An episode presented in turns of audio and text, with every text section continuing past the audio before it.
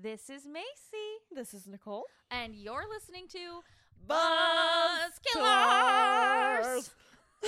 we did that in the same octave. Did we really? Normally, I'm normally you're in one octave and I'm in the other octave, I'm impressed. but we both did it in the same one this time. I did it obnoxiously low. Buzz Killers. Buzz. guys. We're crazy. We just like sang the Meow Mix theme song as our sound check. So Not sorry. I haven't tried this yet. Oh, I haven't tried it either. I like poured it and then put it down and whoa, that face. That face. Describe it. That face. Is it bad? That glorious face. No, it just wasn't what I was expecting. Yeah, see? We're trying the wine, guys. Sorry. We normally we'll try it before, but we're trying it right now. I don't. Live at 5. It's not 5. There is a there's a flavor in there. It's fruity kind of. Yeah, it's something fruity that's hitting me hard, and I don't know. it's what very it grape is. forward. Yeah, it's Hmm. Anyway, guys, we'll talk about what we're drinking right now. This was on um a actually on a wine extravaganza shopping spree with Mama V. She God took me wine shopping, bless her soul. Hang on. Hang on. And um she got us some we got some cool stuff coming up, guys. We We're really excited. really- And some Michael David winery to try. It's not today our favorite. no Michael David winery to try today, but we are trying Skeleton, and it is um an Austrian wine. And the this is such we need to keep this bottle. I really like this I bottle like that bottle a because lot. it's like all of these people, and they're all like these various hues of green and white, and then there's just like a skeleton in the middle of there. uh huh. It's so cute. It's like part of the crowd. I Oh, love it. I love it. So it's called Skeleton, and it is made from this variety of um grapes called. Okay, ready? I, I practiced this. Bring it on. Grüner Veltliner. I did it. God bless you. Um, and they called it for for short. They call this groovy. Do they really? It says it right here for short. Groovy? groovy. I totally skipped over that part of the label. So, um, it shows all of the charms that make it Austria's favorite white wine. Fresh, fruity, and food friendly. Our groovy is a racy white with explosive citrus flavors, a light mineral undercurrent. The minerals, yes, That's maybe what I'm getting. and an expansive, refreshing finish. So you get the fruit and the like the grapey forward, and then the minerally kind of taste at the end. That's what I was Yeah. like. What does this taste? but it's so good. It's interesting. Yes, I don't think I don't think I've ever tried anything like this before. I well, it's Austrian. We're experiencing new things, guys. It's so cute. My mom and I walked around this. I don't. It was a huge wine store Yeah. for like forty minutes, looking for just. Well, the first thing I did was go up to some sales associate and was like, "Where are your Michael David Winery wines?" Every single one of and they only have a few of them. It is very hard, Hard, to, find. those. Very hard to find them. Um. especially up where we are. Oh yeah. I mean, you can kind of find them. They're like in a single store, and you have to drive really far for it. I did hear that. By the way, We have the window open today, It so is beautiful. guys. murder. Oh, a crow. Oh, we we got a response from a crow. From a I kind of crow. that was kind of appropriate. Oh, I don't have to have this behind my back today you get to sit back and because I'm listen. not. I'm not telling the story. God, thank God, thank you. to sit and chill. No, I'm telling the story today. We both picked two cases at the very end of this month that are like, God damn it, cases. and We hated them. hers in a terrible way. Mine and I gotta tell you guys, It's I a was mind fuck, a giant mind fuck. I was mind fucked and then annoyed. I just I became flat out annoyed because okay, I am guys, if you the know. worst true crime fan. I don't know a lot of cases. There's some things out there that people are like, "Haven't you seen this documentary?" And I'm like, "No. What are you talking about?" right? Yeah. and this is this there is a Netflix documentary on this, a five five episode docu series, and I had never seen it. I I'd seen it. I had heard his name, but I I mean, I think at one point and that's why we drink covered them, but they covered them a really long time ago. Oh, And so I don't even remember that episode. And aside from that, I I have not heard anything about these two people. Yeah. and so I went into this, and at first I was like, "Wow, these people are really fucked up." And then I, You texting me? You texted me that, and I was like, "Oh, girl, you don't, you don't and know. Macy was like, Haha. You don't know, girl. You yeah. don't know." And come to find out, this is just this is a fucking doozy in its own way.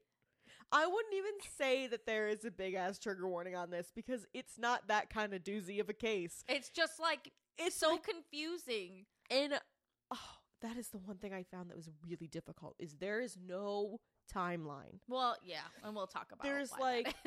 it took me i had to basically do the way i did my notes was i used a lot of my written sources first and then i tried to do that do- the documentary last the documentary is where i'm going to tell you guys like 75% of my information comes I know from. it was so great. there is almost nothing online about this and i do not know why i I definitely got more from the Rose and Fred West case, like of documentaries. yeah i And that, uh, like, I mean, well, I got a lot from Murderpedia though, and That's- biography.com. yeah Strangely enough. i got a lot of mine from um, um from book. murderpedia and then if I found good sources, other one i can't remember it's like it's like when there are a lot of sources that are like print sources, whether it's on the internet or books or Yeah. whatever.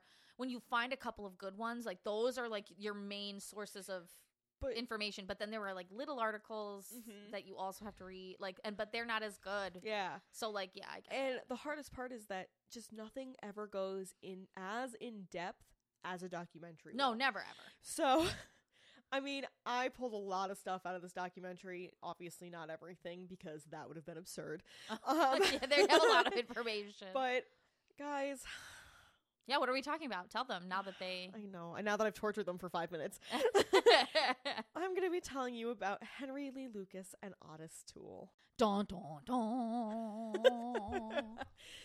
Uh, this case did not make me happy. it blows your fucking mind. it threw me for the largest of loops.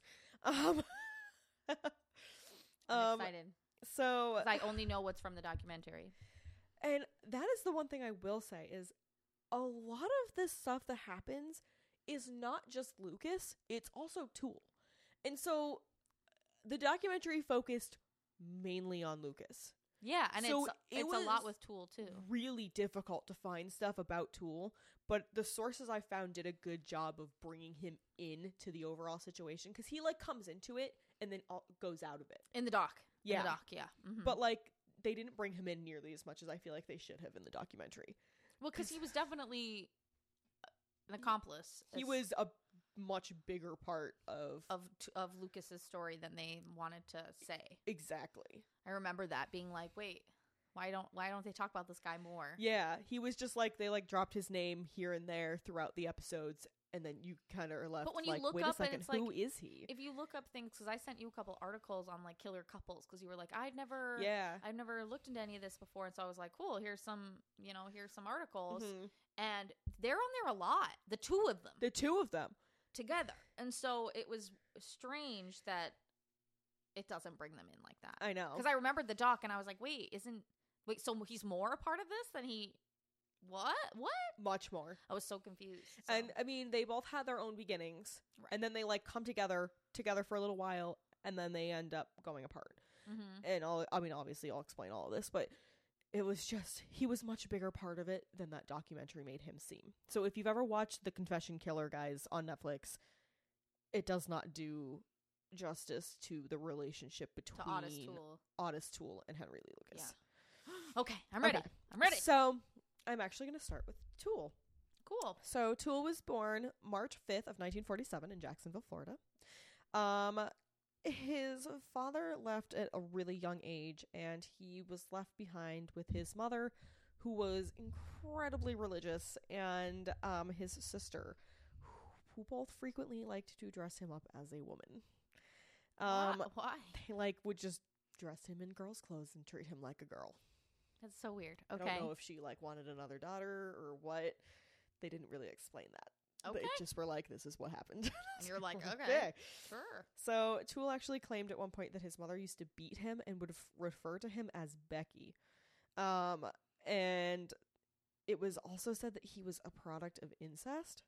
I could not find this Oh. outside of only one source, but I felt that important to mention. Because he is a little like, doo-doo. Yes, he. Yeah. You'll come to find out he's not very mm, intellectually smart. Well, when they talk to him, they, they they play some things from the conf- in the Confession Killer, like from interviews with him. Mm-hmm. Didn't they like some videos? Yep. And you like when he's talking, you're just like, what are you saying? He doesn't make a lot of Like- sense. Like, what are you talking about? he's he's not very smart. okay. Um, so before his father disappeared, um, Toole claims that he was forced to frequently have sex with his father's friend when he was just around like five years old. Like a male friend. Yes. Oh, So oh, this started very young. His mother Okay. dressing him like a girl, his father forcing him to perform sexual acts with a male friend. Like Ugh. Okay. he was confused from every direction. Um, It's like fucking. Mm, it makes me so angry when parents fuck up a kid's love map. Yep. That was like Fred and Rosemary West, like the whole way. It Uh-huh. was so annoying. I was like, how, like, how, How can you do this to somebody? how could you do this to somebody, and how would their life be completely different had this not happened? Yep. um, sorry, we heard my husband walking. okay, sorry. um, so his grandmother, who was an alleged Satanist, often, re- and her daughter's like very religious. yeah, right, Mm. often, uh, often referred to him as the devil's child, and was said to have brought him on like trips to the graveyard where she would dig up bones to use for like her spells. So was she proud that he was the devil's child because she was a Satanist? Kind of seemed like it. Okay, okay, Um, okay. I mean, okay. Um, she would even make him watch her perform rituals, and many of them included self mutilation. And it was just gross. Weird. this, I, straight from the start, this kid did not have a good childhood. No, Um, like he didn't even have a chance. He ran away a lot, he, but he always ended up coming home. Um, Because what do you do? exactly when you're that young, Right. you kind of don't really have a lot of a choice sometimes and um he quickly became a known arsonist and he would frequently just burn down abandoned buildings like in and around his neighborhood and Isn't that the sign of a serial killer? Like right there. Isn't that one of the things? Is that they like to play with fire? what when later asked why he did this he said quote i just hated to see them standing there I hated to see them standing an there. empty building what Well, I mean, I guess I mean I know where we live, especially kind of where we work. yeah There are a lot of aban Well, maybe we shouldn't talk about that. Never mind. that will give us that will give a lot of there's there's certain areas in and around where we live that have a lot of buildings that like have that. a lot of but- abandoned have a lot of abandoned factories and and, I mean stuff that's like that. that's a lot of big cities too. I mean, yeah. and and I mean now they're converting them to like apartments, which I think is great. yeah, But then there are some that are just like dilapidated and sitting there and have Sitting there all- graffiti all... over them. So I mean, if he felt bad that they were just standing there, then okay, I get that because it's just taking up space. But like he, just, said, I, I hated, hated- them standing there. Yep, That's so weird. it's so it's such an odd thing. I was Um, like, I'm about to reveal where we work, so that's bad. Not gonna say that. we live in the snow belt, guys. I mean, they know where. They, I was gonna say they know the big city we live near, so I mean I'm not gonna go out of my way to repeat it. If y'all really want to find it, you're You can go to the first episode. go ahead and Go listen to those Um, really bad audio things. this is a big region, a big region. Let me tell you. Exactly. Um, so Toole said that he knew by the time he was 10 years old that he was homosexual and that he actually even had a brief relationship with the boy who lived next door at age 12. okay. Um, around this time, he also went through a period of being a sex worker who was known to dress in drag okay. at that young of an age, Like at like 10, like 13ish. 13ish. Okay. Um, Oh.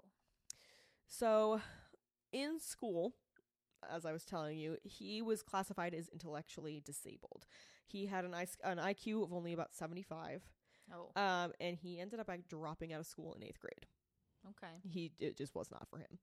Um, some do say that his IQ might have been a little bit higher because they believe he suffered from ADHD and dyslexia, and it went undiagnosed, Oh, which is really unfortunate. Um, he also suffered from epilepsy and was prone to grand mal seizures. Do you think that was because he was the product of incest? I think so. The seizures? That would make a lot of sense. It also it also can explain a low IQ Oh, definitely. because I mean, it, definitely. it causes a lot. It can can clause clause Claws. can cause a lot of developmental issues. Right, right. Um, so it would make sense. Okay.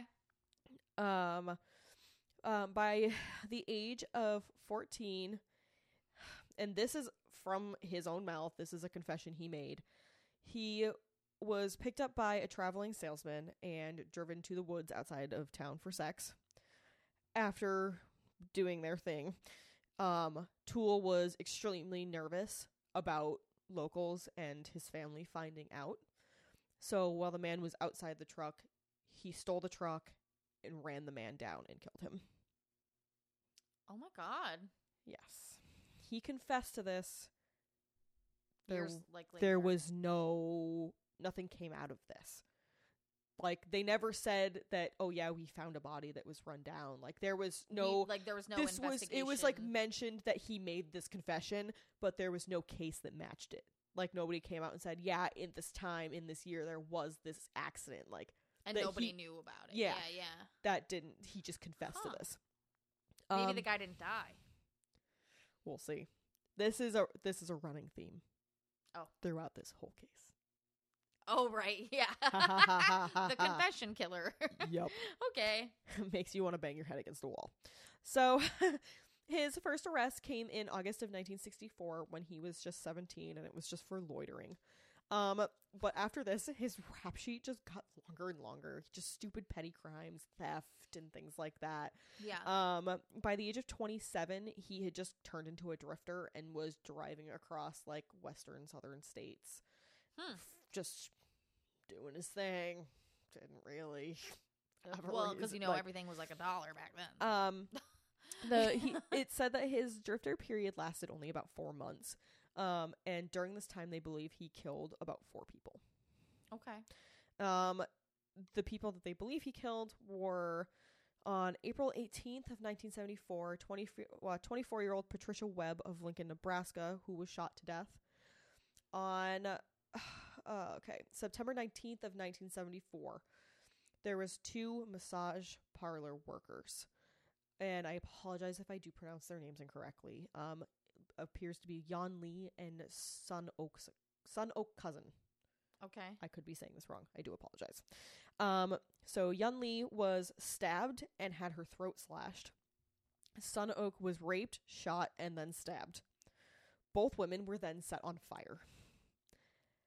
Yan Lee survived. Are you serious? Yup. Oh my god.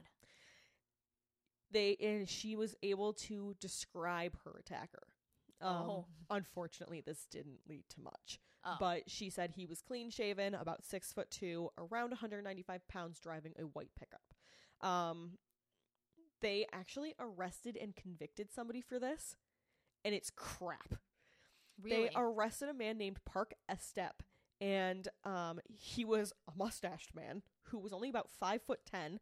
He weighed barely 150 pounds, and he owned a red pickup truck. That's like It's like- nothing she said. it's like not even close. Um, he does later confess to this crime. Okay. Um, so on another one, but I thought But I thought he was homosexual. He's raping and killing ladies? Okay. Yep. I mean maybe bisexual. um, Maybe. so I have I have no idea. That's just so strange. Usually they like That's the thing is I have learned in this case to take none of these confessions. uh, Did he with know- a gr- well- like none of them at their word. Took none of them at their word. I'm not gonna ask any more questions because I feel like we're just gonna get bogged down. Okay. No, it's okay. It's totally fine. I'm so it's just confused. like no, that's a good question. why would he confess to that? He's supposedly a homosexual. And like people tend to like kill within Yeah. like it's not it's not unheard of, but it's questionable. And I mean maybe victims of opportunity. you'll But the rape seems strange. you'll come to f- find out that this is just like the whole case. Oh, Whole okay. case is like this. All right. So, uh, um, and the other victim, um, October 10th, 1974, 31 year old Ellen Holman. Um, she was abducted and shot three times in the head and dumped near the Oklahoma border. So, those were the four people that he supposedly did kill during this time. murdered and, well, at least one attempted murdered. Okay. Uh, attempted murder. attempted murdered. Grammar. There's no grammar police here, so no, it's just me. I'm gonna grammar police myself. um, so in 1975, he eventually made his way back to Jacksonville. Um, and on January 14th, 1976, Toole marries a woman. She was 25 years older than him, Oh, and sources said she left after three days after quickly discovering his homosexuality. oh wow. Yes. Okay. Um, and not long after that, he meets Henry Lee Lucas. Oh, Henry Lee. So we'll go back a little bit in time. Henry Lee Lucas was born in Blacksford, uh, Blacksburg, Virginia in 1936 to Anderson and Viola Lucas. Lucas was one of nine children. Man. Um, his father was often called No Legs because he had quite literally had no legs. He had actually lost both of his legs in a workplace accident, um, working in a railroad. Like, they, he like worked on railroads. That's not funny the way that that happened, but why? Up? They- Let me remind you of the fact that you have no legs. by calling you no legs. it's, it's just so like That's so terrible. absurdly cruel that it's just like you kind of have to laugh because you don't know what else to do. I'm like, oh, I'm so uncomfortable. um, Oh, so man. his it is said that his father um resorted to making a living by selling pencils. Ticonderoga. um, he unfortunately was also an alcoholic and is the reason that Lucas was introduced to alcohol in the first place. Oh no. Um, and the worst part of his entire childhood, his mother was not only an alcoholic but a sex worker, okay. and she did terrible things with this. oh. So, Viola acted as basically the head of the household because of obviously his the fact that his father was disabled. So she like she was like she had the money. she was like i'm the one with the money i'm the head of the household and like she ran things her way and she was extremely abusive towards all of the kids. Um at the age of six she hit lucas so hard over the head with a two by four that he was in a coma for three days. Oh, I remember that. yeah. That's so fucked. Um she and this these just make me sad. She once beat him for accepting a teddy bear that was gifted to him at school. Um What? Yeah Like some other kid just gave him Like, a teddy bear? like it was You're not allowed to have his teddy whether bear. it was like whether it was a teacher or a friend somebody gifted him a teddy bear and when he came home with it the mother took it and beat him What? oh it just gets worse um and she was known to kill any and every pet he ever had at one point his own uncle gifted him a mule and she shot it Like with him there? Yep. Oh, isn't that horrible I hate that. I really hate that. um sh- and of course all of these beatings um left him with brain damage at one point in the documentary they do talk about the brain damage Did and they, ever like do an MRI of his brain or anything like that? They show- they show it in the Oh, documentary. I They- forgot about that. they show the scan and uh, he had damage to both the front and the temporal lobes so that's impulse control and empathy um so not only would she do all these terrible things she would also frequently force him and his siblings to watch her have sex with her lovers because she would bring them home What? um and just like Toole, she frequently dressed dressed him in girls' clothing. Well, they both had equally terrible childhoods, so that's probably something they bonded over. Mm-hmm. So at the age of, at the age of just 10 years old, Lucas got into a pretty nasty fight with his brother and left him with a really bad eye injury on his left eye. His parents ignored this until it was infected. They had to take him to the hospital and they immediately had to remove his eye. There was no saving it. So he has a glass eye. That's why when you see him Lucas in, does. Lucas. Oh, I thought you said the brother had the eye. Okay, Lucas so Lucas does. does. That's why when you see him in all the interviews and stuff, you can see that his left eye it like lazy. Yeah, It's, like, kinda lazy. He almost right? has like a lazy left eye, and it's because he does not have an eye anymore. He has a glass eye. Because his parents, his parents let it. the guy from the Pirates of the Caribbean, where the eye keeps popping out and he has to keep like Jason. chasing. it. But that's a wooden eye. It's a wooden. He's like, this thing splinters something awful. I know. I mean, at least it's glass. Oh my god. Oh man. oh man, poor poor dude with no eye. Um, so, it, by this time, Henry basically described himself as already being an alcoholic. Oh, There was nobody stopping him. He just had access and didn't stop. and to be honest, like if you're getting beaten every day, like forced to watch your mother have sex with people that are not your father. being like Like, fucking dissociated because of alcohol would probably be nice from what you have to deal with on a daily basis. yep. And there was actually one man who was there frequently enough that he referred to him as an uncle. Ew. And this lovely person is the one that taught him about animal torture and bestiality. I hate that. Yeah. I know too much about that. Uh, I don't like it. It's so disturbing. Um, so in 1949, when Lucas was just 13, his father died of hypothermia. Um, he was extremely drunk and actually ended up passing out outside during a blizzard. Oh, Yeah. yikes. Um, and it's at this time Lucas confesses that he had his first sexual experience at the age of 14. Um, and not consensual sexual, sorry. Um, he told authorities later in life that he had kidnapped a teenage girl from a local bus stop, beat her unconscious, raped her, and then strangled her to death. Um, some believe that, that this is um 17 year old Laura Burnley, who disappeared in March of 1951 Okay. from the local area. Um, but there's obviously How old was she again? 17. He was 14. He's supposedly 14. okay. Um, obviously there's no evidence That he saying he did did or it. did not do this. Um, Did she go missing around that area? Mm-hmm. Okay. so it's so suspicious, but it's like one of those things. It's suspicious. maybe- It's plausible, but there is absolutely nothing linking the two. okay. Um. So Lucas's freedom didn't really last long because his crimes caught up to him. He was arrested in June of 1954 on a dozen counts of burglary. Dozen. Okay.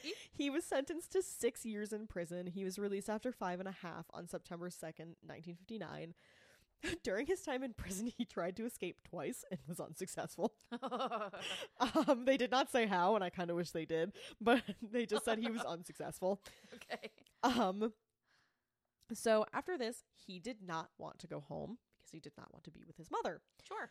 So Wonder why. he moved out to Michigan and was living with his sister.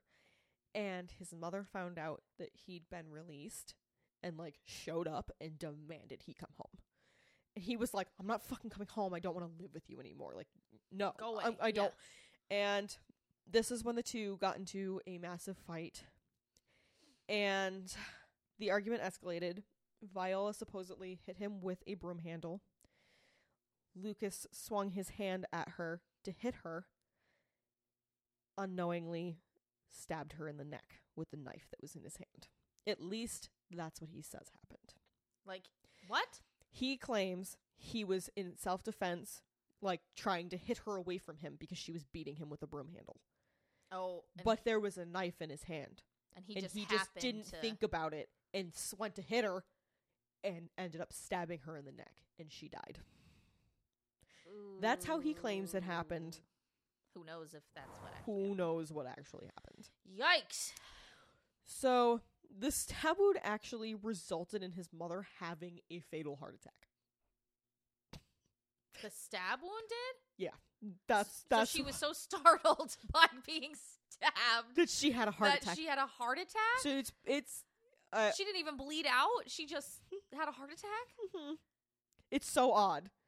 Okay. And I don't mean to laugh at that. That's not funny. it, no, it's just weird. It's like I'm like, what? you it- it- you're like, huh? How did that happen? Um, so obviously, like I said, he tried to claim self defense, but police did not buy this. Um, he was tried and found guilty of second degree second degree murder and sentenced to twenty to forty years in prison. Um, first degree is premeditated, right? And second degree is like it's- like not premeditated. Like yeah, you it- murdered this person obviously, but it wasn't planned. yeah, it wasn't planned. Okay. Okay. Up until literally the moment you were like, "I'm gonna kill this person," you stab them. like right. it's right. not you're not sitting there for days ahead going, "I'm gonna poison this person on this day." Like Yeah. yeah. Yeah. yeah. Um, so I literally wrote this. Now, hats off to our failed justice system. No. Lucas Lucas was released after serving only ten years doing due to overcrowding in the prisons. Um, Isn't there somebody there on like a lesser charge, probably like forgery or something that you could let go? Not a murderer. Just a thought. um, so not long after he was arrested again for att- uh, supposedly attempting to kidnap three young girls. Um, but he only served three and a half years for this because he was not successful, which I think is a huge flaw in our justice system. You stick the word attempt in front of something, and they're like, ah, no, it's good. They didn't succeed. We don't need to lock them away. It's cool. That's it's like, um, Don't you hate that? It's no, they- so annoying. they still tried. Just because they didn't succeed didn't mean they weren't going to do it it. doesn't Like, mean that they won't do it in the future. right? What are you thinking? doesn't make any sense. Um, so I uh, I have wrote like a huge question about that with like eighteen question marks. Um, Um, what? so uh, when he was released, Lucas moved Lucas moved all the way to Pennsylvania, where he met and married his own cousin's widow named Betty Crawford. Their I thought you were gonna say Betty Crocker. Sorry, guys. This fact- wine. Wow. fun fact, he married Betty Crocker. Oh my god. Oh, Betty Crocker. Okay. Oh shit. Betty Crawford. So Betty Crawford. Their marriage did not last very long because Betty soon found out that he was molesting her two young daughters and she promptly kicked him out. yeah. Um so this began the start of his own drifter period. Um and he made just like Toole made his way around southern states working odd jobs. Um he later claims in life that he also spent a lot of this time murdering and raping many, many women. Um, and not long after, in 1976, he meets Ottis Toole. Ugh. So we have now come full circle, and these two lovely humans are about to meet. um, Oh no. so it was 1976, and it did not say where in Florida. I'm assuming it was somewhere near Jacksonville Because that's where that's where. Ottis lived. Okay. Um, it literally just says a soup kitchen in Florida, and I was like, Wow. Thanks. I like literally couldn't. Not even the documentary said more than that. I was like, what the fuck? Um, so The, it- the soup kitchen's probably like, we did not do this. oh, we don't want any any we credit. don't want any. No one knowing. no connections no connections whatsoever leave um so these two met at a soup kitchen and they kind of just ended up in each other's company and struck up a conversation and became fast friends Okay. so fast that Toole that day invited lucas to come home and move in with him Oh. he was like i'm a drifter i don't really have anywhere to live and at this point Toole had returned home and was like come with me and it was not long after that that they began their own sexual relationship did did so Ottis openly says that he was homosexual, yes but does Lucas ever admit that he was homosexual in any way? He just says that there was this one relationship that was sexual. he doesn't even really talk about their sexual relationship he just Huh. talks about him more like a friend Do you think that this is like i don't a know lie? It could be there's really not a lot of evidence of it Like And Toole is so uh, in love with Lucas that he imagined it. That's the thing. That's possible. And you'll see later on I talk about there's there's a point where I talk about something he says in an interview down the road and it's like Because people it's just like, weird. It's there are things that like people like they believe them so much uh-huh. that they become true in their own minds. Exactly. And Hmm. I could see that as being very possible with Okay. Okay. Um, so he brings him home, and at the time, Toole was living with his mother and his stepdad, and he had um a niece and a nephew that were living in the house too. Um, that was Frank and Frida. So this was nothing unusual, apparently. Toole bringing home other men. Well, they probably Um, all knew he was homosexual at that Yeah. point. But like just bringing home strange men to a house where your parents are and your young niece and nephew. This was just like an I would be like, unspoken- no. Yeah, this was like an unspoken thing that they were all just used to. Um Weird. so not long after um like I said, t- um Lucas moved in and eventually Lucas moved into the bedroom with Toole. Supposedly. A lot of this is guys, a lot of this comes out of their own mouths. There is not a lot saying any of this like from outside sources. There's a few things here and there, but a lot of it is things that Ottis and Henry have said themselves. So Henry said that he moved into the bedroom with him. Okay, well then that to me indicates something something's going on maybe. I have no idea. I li- I don't trust anything these people say. Okay. I trust nothing. So they were supposedly in a relationship at this point. Who knows? Um and this didn't stop Lucas from taking a liking to little Miss Frida. No, no, no. And for reasons that I could not find quite literally anywhere, he starts calling her Becky. No. He started calling her Becky. No. That's what his mom used to call him. Uh huh. And they don't explain this. They don't say if that's why, but her name is Frida. Not Becky. Not Not, Becky. even close. And so this just like becomes a normal thing. They're all just like, yeah, Becky. That was like her name. And you'll know who Becky is because Becky plays a big part in this. So don't forget who Becky is. So Frida Becky. Okay, okay, okay. Um I'm so confused. at this point, Toole and Lucas get a job working together for like a local roofing painting company, and they work this gig for about two years until 1981. Um, and it's during this time that Toole and Lucas claim they killed upwards of like a hundred people Together. Yeah, together. Um, Yikes. they would spend their time drinking, robbing convenience stores, the occasional bank, um, and eventually their crimes escalated to the point of murder. Um, and things were things kind of stayed this way until 81 when Toole's mother Sarah died. Okay. Um, they decided that um, Toole and Lucas they decided they were going to take a road trip out to California and bring along Becky and Frank. No, no. Um, they would just drive all day, sleep in the car. Um, they said that during this time they were committing murders, and Becky and Frank but just didn't Becky see anything. they said that like Becky and Frank just sat in the car, and I was like, I would have run away. I was like, this is really weird to me. A lot of it didn't make a lot of sense. There was a lot of issues with this timeline, guys.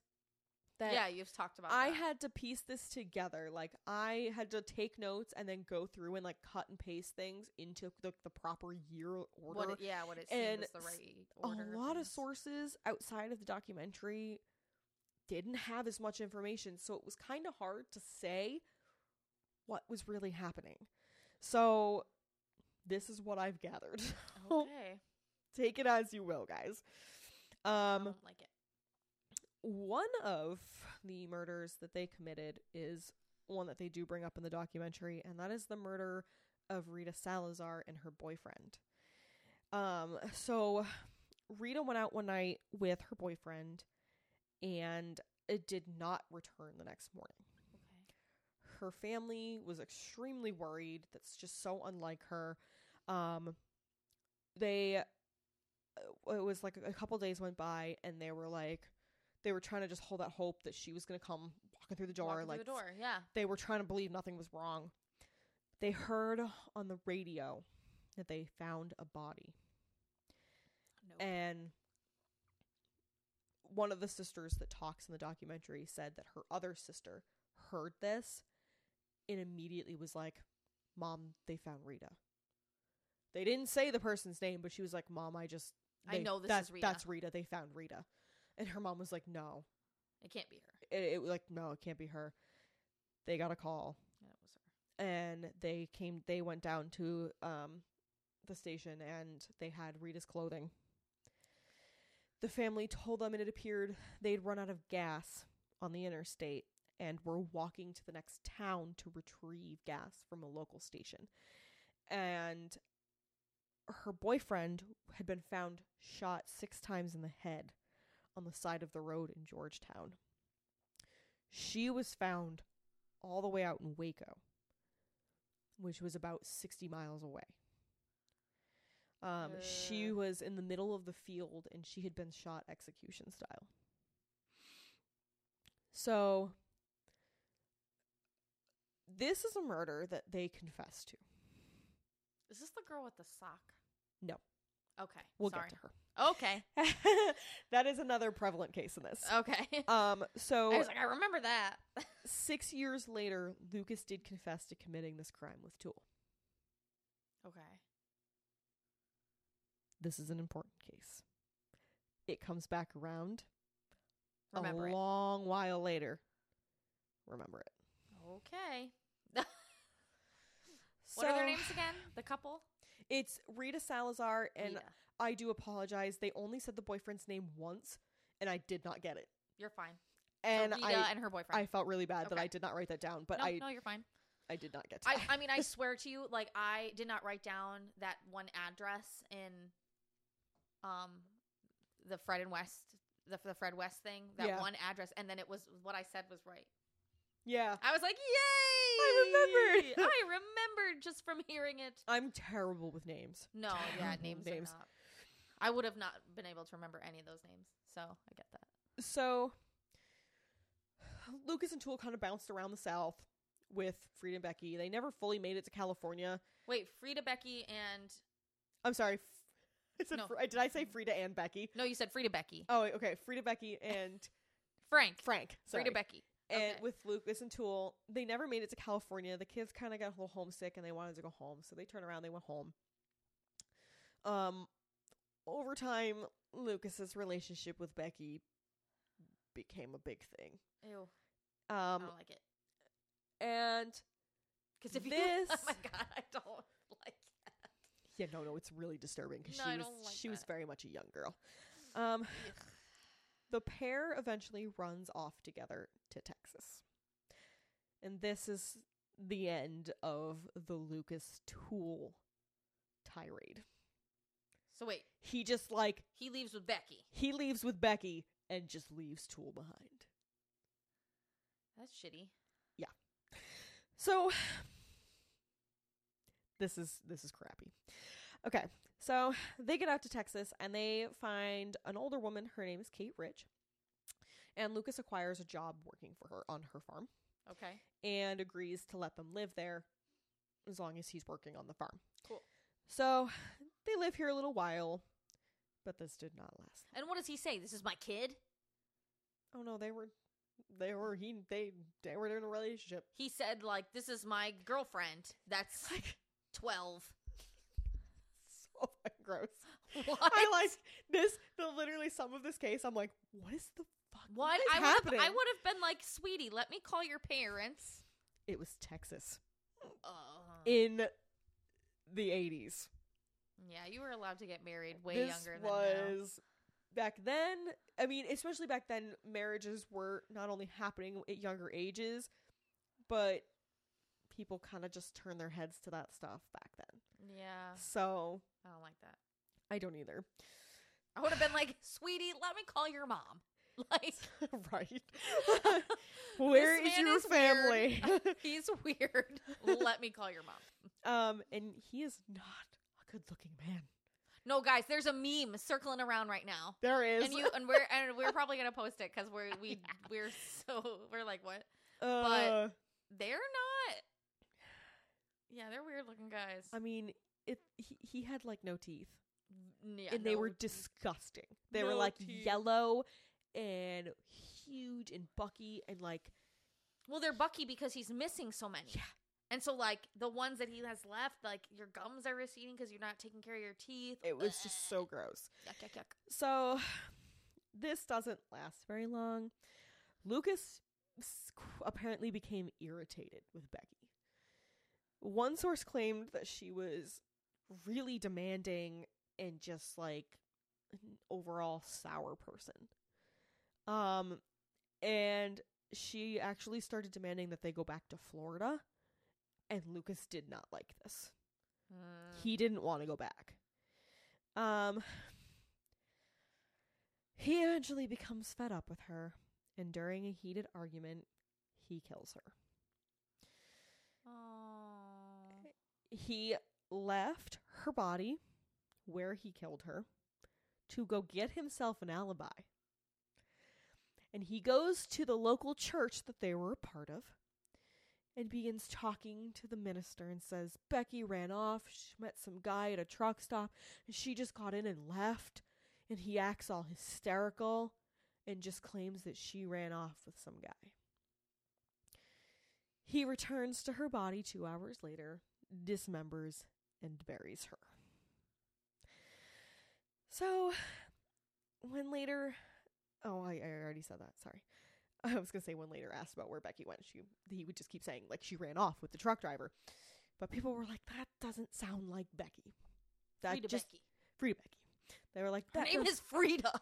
and one person who was more concerned than most was Kate Rich, the elderly lady that they had been living with.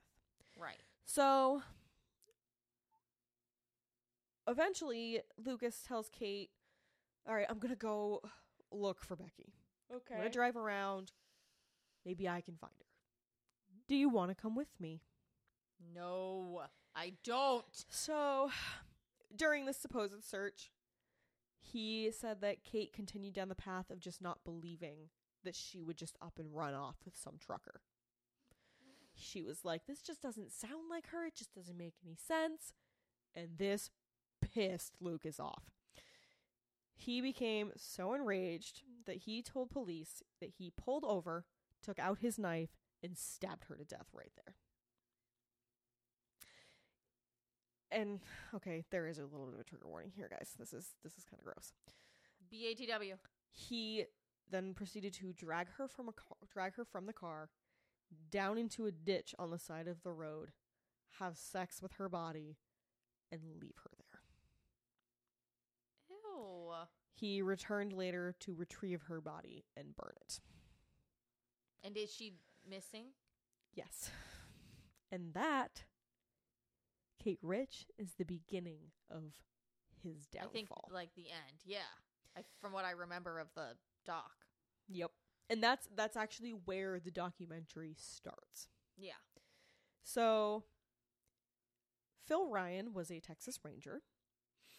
He joined the, the Rangers in 1979. Mm-hmm. He had only been a Ranger for two years when in 1981 he got a call about the missing Kate Rich. She was 82 years old at the time and supposedly living by herself.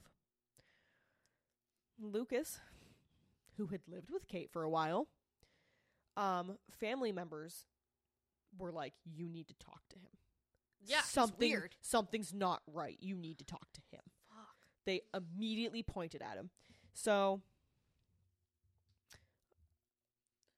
they I'm sorry, I just like started reading and then stopped and was like, "Whoa, what am I doing?" um I had a moment of like my brain just paused. It was like, "Nope, ready for boop. Hold on a moment." Um so they eventually found her purse tossed over the side of a bridge and they searched the area, searched the area, but they never found anything. Okay. Um, while searching for Lucas, they discovered the missing persons case for Frida Becky Powell. And Phil Ryan, the ranger, was like, okay, now we've got two missing people Both that Lucas is connected to. Exactly. dude. Yeah, So, at this That's ti- suspicious. it's very suspicious. Don't be suspicious. Don't be suspicious. So- At the time, smacked my phone. um, Lucas was in his late 40s. Ryan slowly started to believe that Lucas had not only killed Becky, but then Kate found out and he in return killed her. Yeah. So they finally pick up Lucas and they bring him in and he's bizarrely compliant. He just like is like, "Yeah, I'll talk to you." Like doesn't fight them, like no struggle whatsoever. He's like, "Cool. All right. Slap some cuffs on me. Let's go." He's So weird. so chill throughout this whole thing and it's so weird. The problem was um they had nothing to hold him on. Just A suspicion. Just yeah. suspicion and the fact that he knew these two people and the family was like, He's weird. he's weird, look at him. yeah. Um during his interrogation, Lucas looks at Ryan and goes, "Well, you must know about the warrants out on me too." What are you just giving it to them? Oh, this is the best part. Ranger Phil Ryan, he pretended to know what he was talking about. He like shuffled through all his papers. He's like, And yeah, I was have 'em like- right here. He was like, "Oh yeah, I remember reading about that. Let me find." And he like he was like, "That was uh that was in Florida, right?" And uh, like as he's still fake and shuffling through the papers, and Lucas is like, "No, it was in Michigan for parole violation." What? So what are you doing? that right there was enough for them to hold him on. Oh my god! What an idiot! yeah. So Ryan said that he loved to talk, he loved to smoke, he'd drink coffee, and at first he just wouldn't give up any information. He just he would talk and talk and talk, but he never gave them anything. Right. So they reverse psychologied him, and it's fucking hilarious. The Rangers threw him in jail and just ignored him. So up until this point, they had been giving him smokes, buying him coffee, talking to him daily, and they were like, "Fine, if you're not going to give us anything, We don't want to talk to you anymore. We're gonna throw you We're in just jail." gonna wait for the Michigan people to come and pick you up. exactly." Well, it was just a few days later that the Rangers got a call that Lucas had written a note and given it to a guard, and that note was confessing to the murder of Kate Rich. Oh my gosh. So He's just like, you can't ignore me. literally, they like they ignored him, and he like broke immediately. It's He's kind like, of sad. I need somebody to talk to. Excuse me. Honestly, that's one of my main theories behind a lot of what's about to happen. He just needed somebody to talk to. I think he wanted the attention. Mm. So they go and get him, and he leads them back to the scene. He tells them what happens. They found pieces of broken glasses, like eyeglasses. Mhm. Um, and they claim they found like scraps of her clothing. They only showed images in the documentary of the pieces of the broken eyeglasses, but it's like a little tiny piece, like maybe an inch long, and it's like that could be anybody's broken glasses. Right. I mean, unless it was her prescription. Well, that's the, it's like it's just the frame. Oh, it's just the frame? It's not glass glass. It's like the frame. Oh. So it's like That could be I don't know, anybody's that could frame. Be anybody's. So they he's like, okay, well and then he takes them to the apartment that he had moved into At, on her farm. And s- shows them the like outdoor oven thing that he had supposedly burnt her body Mm-hmm. in. Um they took pictures and show it in the documentary of what they thought were bone fragments. They never mention this again, and they never said anything about it, so I'm assuming that it was not bone fragments. It ended up being something else. Yeah, because it didn't because like you think if that was you think if they found bone fragments that would have been like right there the case. Yeah. Well, Like, we, we- found the like, bone fragments. we found the bone fragments where he said he burned her like Right. but and they like they said they took the pictures of it and they took a few of them to test them but nothing ever comes back around for that so i'm it's going probably with, animals or something. i'm saying i'm going with it it wasn't anything okay. anything for the case anyway um so while he's there he looks at them and goes oh i can also show you where becky is. He takes them not far away and he says if you dig here you'll find part of her. And he like proceeds to like turn in every direction and basically point and be like if you go that way you'll find her legs. And if you go that way you'll find her head. If you go that way you'll find her arms. So remember he supposedly dismembered her okay this confused the living fuck out of me and if somebody has an explanation for this that i could not find please for the love of god bring it to me they do find a body buried here oh, really? but they don't say if it's Becky. And my assumption is they didn't have any DNA to test it against. Well, Did they have DNA back then? I don't think so. When is this? The 80s? the 80s. I DNA was in its if it was even around, it was in its infancy. It's definitely not like they probably couldn't And- like now you can test bone marrow and shit Yeah, for DNA. but it's like did they have anything tested against even if they tested it today? They probably Because haven't even tested it. She was such a young girl that it's like a- and th- it's been so long supposedly since he killed her. He's probably thrown away all of her things. There's no hairbrush with her hair in it. There's no Right, they don't have anything to compare. they have nothing. And her family probably doesn't either because she probably took a lot of stuff with her. I mean, at the time she was living with her grandparents. Do you know when she, how old she was when they died? When she died? No, Oh, I It's- don't even like that. there's a lot of open-ended things with this case, and I, like I said, guys, I hated this case. I'm gonna say I it could tell you were more texting me about it all week, I've being been- like, I don't want to talk about this. I went home one night knowing I had to watch the documentary. Took a nap, woke up, drank a few beers, and went, "I'm not doing this right now. I can't do this." I remember I watched this documentary. I was in New York City for an audition, and Mhm. Tyler and I had this like Airbnb in Brooklyn, so it was so long to get back yeah, to go to bed. And I remember watching this and just being like, "What? It's like what? so this whole weird. time, like watching five episodes and being like, I'm so confused." and like and uh, this part the part where they said they found a body there doesn't come until the fourth or fifth episode of the documentary after he's already confessed and done all this so it's like I mean, but he knows the body's there. but like they they say that he brings them there and he says that she's buried there but in that moment in the documentary they don't say that they found a body. They just leave it like he says that she's buried there and that's it. But and then you do- find out later on that they did find a body there. And they have they show a picture in the documentary Of, of, the like they found the skeleton the, the skull and the ribs and they have like almost a full skeleton. And you're like so is it becky? You don't know. You literally don't know.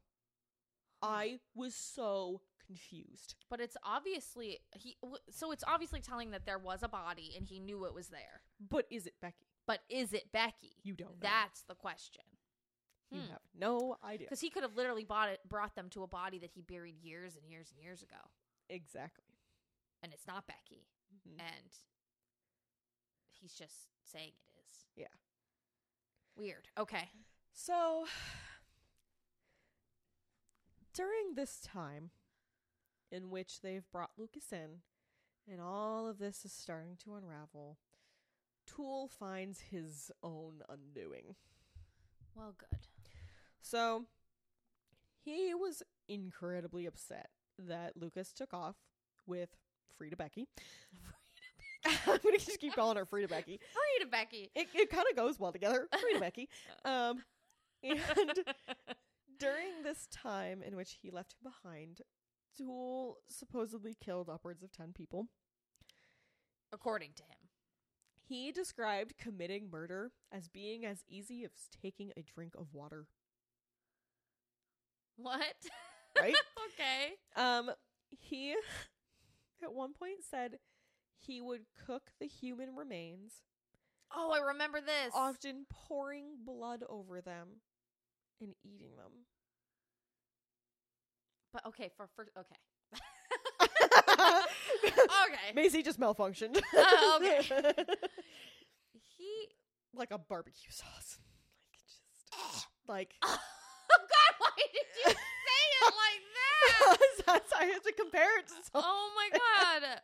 Um he doesn't seem smart enough to know how to drain the blood out of a human body. I know. So I'm sorry. He just doesn't. Okay. he, he claims he was he did this because he was influenced by the devil. By the way, Oh, because he's the devil's child, right? um, Was that right? Well, yeah. there was there I did it. there is a brief mention in a few of the articles I read Okay. that they had a connection to a cult. The two of them? The two of them together. Okay.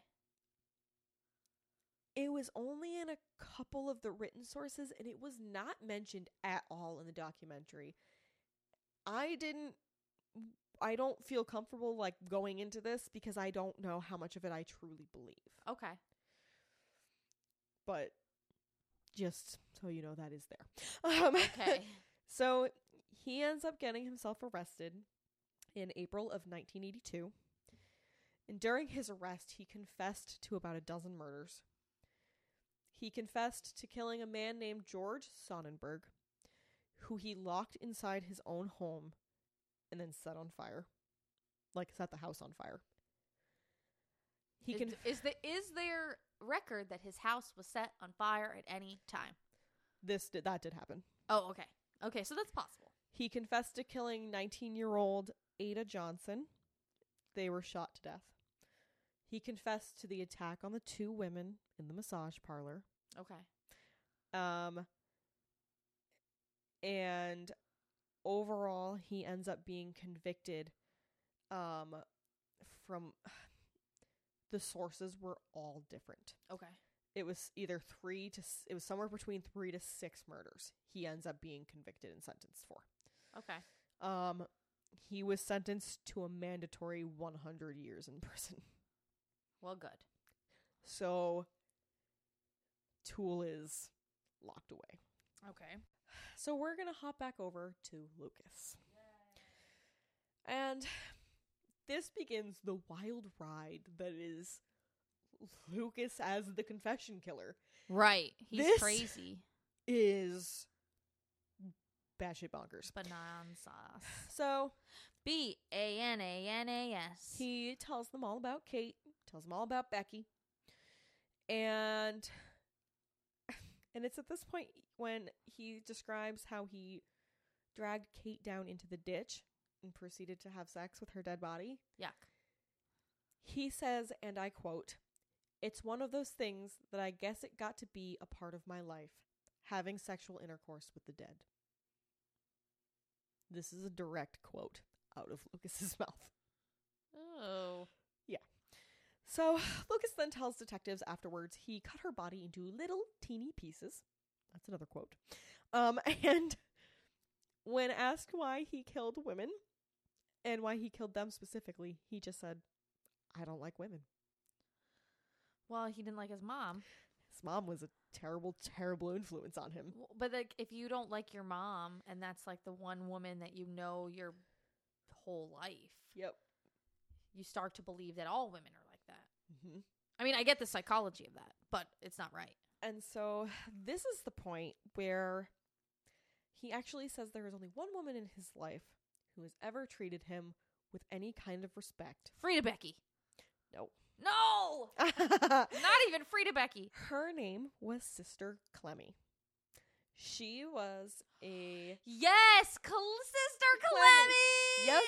She is a frequent face that comes up in the Confession Killer documentary. She talks to them, doesn't she? She Yep. talks to the, the she crew. goes into the prisons and talks to the inmates, and Crazy.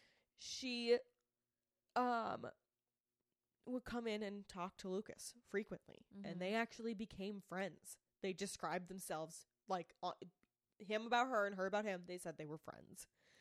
Weird. Um, he said Oh that she was such a great friend. She taught him all about the Bible and how to care for others. But he was a part of that church, wasn't he? Supposedly, You didn't learn that in church, apparently, but you learned that from Sister Clemmy. right. okay. he says that God sent her to him. So oh god. he also said that God is the one who came to him personally and told him that he had to confess to all of his wrongdoings, which is why he has started this whole confession spree, basically.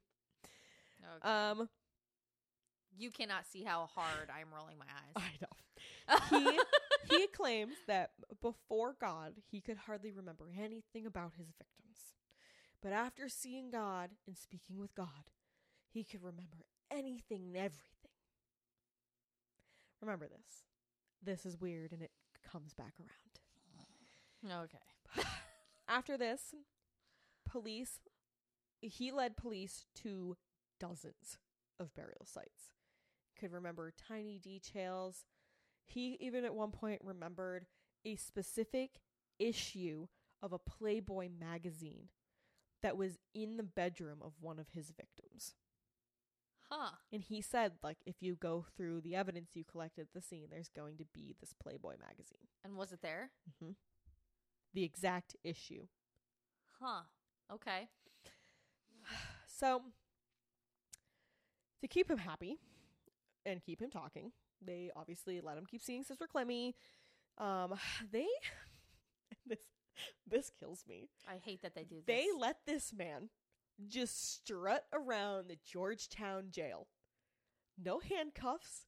They didn't keep him in a cell. They would give him food. They like They, they, would do all they- sorts of shit. they Get brought- him cigarettes. they brought him cigarettes. They brought him strawberry milkshakes. I hate that. His fucking He doesn't favorite. deserve strawberry They- milkshakes. basically gave this man everything he asked for because they wanted him to just keep talking. And there's pictures of this while they're describing this in the documentary. And there's pictures of him and videos of him walking around the station, talking to investigators, smiling, laughing. People are joking with him. This man, excuse me. Wine, guys. This man is supposedly a murderer of And- multiple people. of fucking people, and he's strolling, he's stro- strolling around the fucking jail, not locked up, just having a happy, joy time, getting all the food and smokes he wants. That's why he likes it there. That's exactly what I thought. That's why he likes it They there. gave him attention. They he was a nobody. He was a drifter. He hardly had friends. He didn't have a family. And they gave him this. He got all the attention he wanted. He got everything he wanted. Of course he was for gonna, free. Yeah, of course he was going to keep talking. Yikes. I don't like it. Anyway, rant done. Um so We're upset about this. at one point this is when it you start to see the questionable side of things.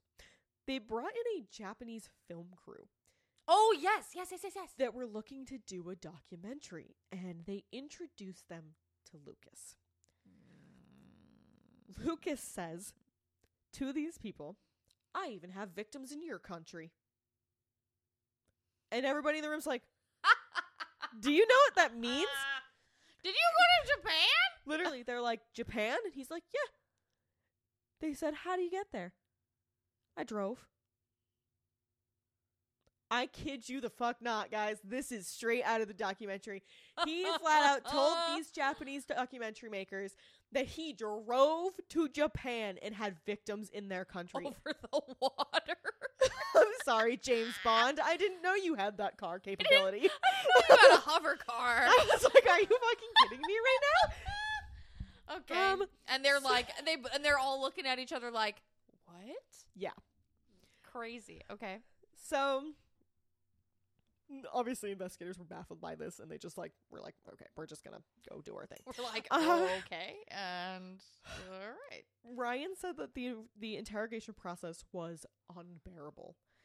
Um, he said that he often had to force himself to go to work because he knew that it was just going to be another day of having Fucking to talking to Lucas. of had having to sit there with this guy and listen to him describe all of these horrific murders that he supposedly committed and try and act all nice and friendly with this guy. So it, they actually started giving him a notepad to write things down on. Yeah. And he he started drawing pictures of the victims and would like write notes and like all around their heads of like what they were wearing and what they smelled like like all these different descriptions and they started using these sketches to identify victims. They started taking copies of these sketches and sending them to other police stations saying, "Do these look like any of your victims?" to try and match cases. Man, he there. That's not That's not credible. well. It's like, okay, you okay, you want this man is saying he murdered this person. This is what they supposedly look like based on his sketch. If that goes out and nothing comes back,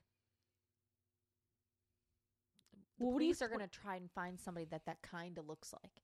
They're gonna try. that's the thing. They're gonna try, and like the first person that kind of looks like that picture, they're gonna. Well, okay, I think it was the Grim Sleeper. Guys, don't don't quote me on this because I'm not sure. But there is a killer that did do that. He did sketch them because he could not remember, oh. and he sketched them to a T. That's scary. I, I, think it was the Grim Sleeper. I don't know much about. we have the to cover Sleeper, him at some point because he's scary. He's scary. He's one of those ones that was like very recently caught because of familial DNA. Oh, he's like the Golden State Killer, where like they caught him because of familial DNA. yeah. His nephew or something like that was in the system, That's crazy. and they caught him because his nephew's sis- his nephew's DNA was in the system. Taken system. down by 23andMe. Yes. All because your freaking great grandnephew wanted to learn about whether or no, not he I was think half he was. Italian. In, I think he was in prison. I think the, I think the nephew was in prison, and he had his DNA taken because he was like he actually committed a crime. But yeah, that's how they found him. He was in California too. What's with California? I don't why get I it. That's why I have no desire to go there. What are you talking about? The Museum of Death is there. What are you talking about? okay, that's the only thing I want to go for. That and actually, I lied. That and Alcatraz. You can take I've me. Okay. there, oh though. shit! I forgot about Alcatraz. I was gonna say you can bring me to Napa Valley because I'd like the wines. Can, yes, and we can go to Michael David Winery. Yes. Sorry, guys, California, Anyway. um, and we digress. So, um, they actually at one point held a conference of sorts with detectives from all different agencies, all like all stations, police stations all around, to try and use like these sketches and the information and all these confessions to see if they could link them to cases throughout all these places across Texas. Huh? They ended up linking him to about 17 cases just from that From the that little conference that they held. Okay. So Lucas was arraigned on June 21st, 1983. Okay. And this is for the murder of Kate Rich. As the he just like fucks himself right here and it's kind of funny. He as the trial begins, the judge says, you know, Lucas, do you understand what you're on trial for murder? Like does that make yeah, sense? your rights. Yeah. yeah, you you understand everything that's happening. What does Lucas say? What about the other hundred people I killed? God, I wish you could see Macy's face. Um, so Oh man. this the courtroom fucking erupted. They They're were like, What? his lawyers, everybody in the courtroom was like, "What the fuck is happening?" And so everybody gets their shit together and they they get it all going and whatever. And at one point when he takes the stand, Why? Why? Why? Why? Why? oh yeah, this this does not go well for him. Why? He It's like Rose West taking the stand. Like, why? no. Just sit down and be quiet. like, So he, he takes the stand and he breaks down at the mention of Becky. And this is when he says he feels regret for killing her. but he has no empathy. His brain shows that he has no empathy. Becky was the only person that he ever loved, is what he says. And that he regrets killing her because he was she was the only one that like ever made him feel something. Okay. And he wished he didn't kill her. That's so weird. Okay. Um and what he said was that he killed Becky because during the fight she had slapped him in the face. And he blacked out. He got so mad that he blacked out. And the next Mm. thing he remembers she was- was dead. she had a knife in her chest. So but they don't know that that body was her or not. They cannot tell. Yeah. That makes me crazy. It probably was. I no idea. All I know is that he is sentenced to life in prison for both deaths. Good. So this just doesn't stop here though. He doesn't just go straight to prison. This is so unlike Well, because he was he was like, "What about the other hundred people?" Exactly. And this At first is like angry, there's breathing angrily. literally breathing fire right now. What is it? It's like those little asterisks where you're like breathing fire. yes. so this is when they bring in Texas Sheriff Jim Boutwell. I hate him. I hate this man, and people bow down to him. They thought he was the greatest. because they were it was the share. It was the Texas Rangers, earth. right? Oh no, no, he well, yeah, he was. Sorry, he was one of them. He's a Texas But- Ranger. He he was considered a hero already. For those who don't know, there Blows was raspberry. um I did not write down the year it happened. Um in Texas, Mm-hmm. there was um an incident that happened on the uniter- the University of Texas campus. Oh yes, I think I remember this. So what happened was there was a day, normal day like any other. People are walking across campus, and all of a sudden you just hear bullets. There's a shooter. Yes, yes, yes. there yes. was a sniper in one of the tall in towers one of the towers on the campus, just shooting at students on the ground. And this was a this is a huge case, and I'll probably cover it eventually. I saw that, by the way. I didn't do anything. Just spilled wine all over myself. Um, the face you made was the best part. Um, so this sniper took out many, many people. This was a devastating case. Lots of people lost their lives that day, and Yeah. it was what the problem they had when this happened was that they could not locate where the shots were coming from. This was a sniper. And he was up in one of the tall towers, and nobody could freaking pinpoint him because the second you stuck your head out, you were being shot at. Right. So Boutwell got in his own private plane and flew up above the campus. And he is the one that ended up locating where the sniper was located. God damn it. Guys. we have a timer. Sorry about that. we make, we have a timer. Pause. We have a timer, guys, so that we make sure to pause and save because we've had issues where we've lost episodes before. so we set this timer to like go off every once in a while so that we remember to like stop and Save. hit save. And we- Tyler's computer, if you unplug it for any reason, even if it is just your foot, it dies. it dies. And it's the only computer that has uh GarageBand in our house. so we need it. So our timer is necessary. You'll probably hear it from time to time. Sorry. And I get so engulfed in what Nicole is saying that I just forget about it. It just goes off. Maybe I can set it so is there a way to set it so that it doesn't make a sound? It just vibrates or something? Maybe. Keep going. I'm gonna- Probably. I'm gonna see. I don't know your phone, so Vibrate for alarms. oh. Was that an easy setting to find, or was that an easy setting to find? Alarms and timers will vibrate if your phone is set to mute or vibrate. Okay. There we go. Sorry. Oh my god, it's okay. so, And we continue. like I said, Boutwell is the one that he flew his personal plane over the campus And, And- caught the dude. ra- and like radioed down to the police down below, and they were able to stop this man because of him. Okay. So people hailed him a hero. Right. He right from the start was like the greatest Texas Ranger. Ranger. ever. They loved him. He causes so many fucking problems so case. many problems. So many and he is so questionable and I hate it. Um so he like wanted to close as many fucking cases as he could. Like that's how I feel. Oh, that's exactly how I feel too.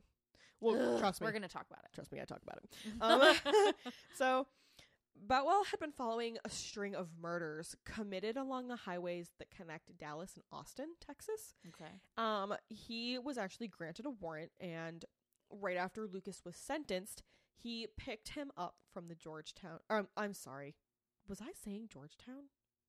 No. I don't think so. I think I did. I did.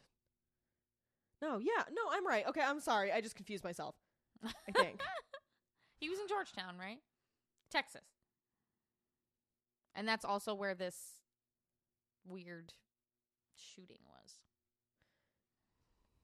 no, I I messed that up.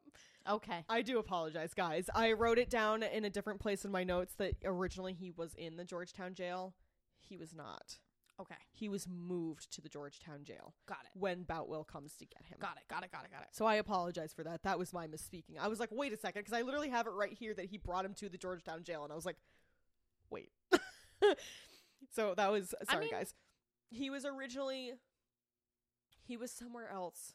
Like where Um, his where he had committed the murders. yeah. Like a smaller town jail. yeah he Okay. was he was not in Georgetown at this point. They Got it. move him to Georgetown. Got it. Got it. So they Boutwell actually has them create a task force that is solely for the purpose of investigating Lucas's murders. And I'm just gonna roll my I eyes like a hundred times during when you talk about this. I remember this during the Lucas- documentary. referred to this man as his friend. And he said he treated him very well. He even told one reporter that he saw Boutwell as a father figure. What? Yeah. That came from the documentary, and I was like, huh, Ew. that's weird. I if I was Boutwell, I would be like, I am not this man's father. Right? We are not related. We're being nice so he keeps confessing to murders. Like, I don't know. So, this task force that was Yeah. put together, um, it was run by Texas Ranger Bob Prince. okay. And they ended up having a waiting list. Of people wanting to talk to him.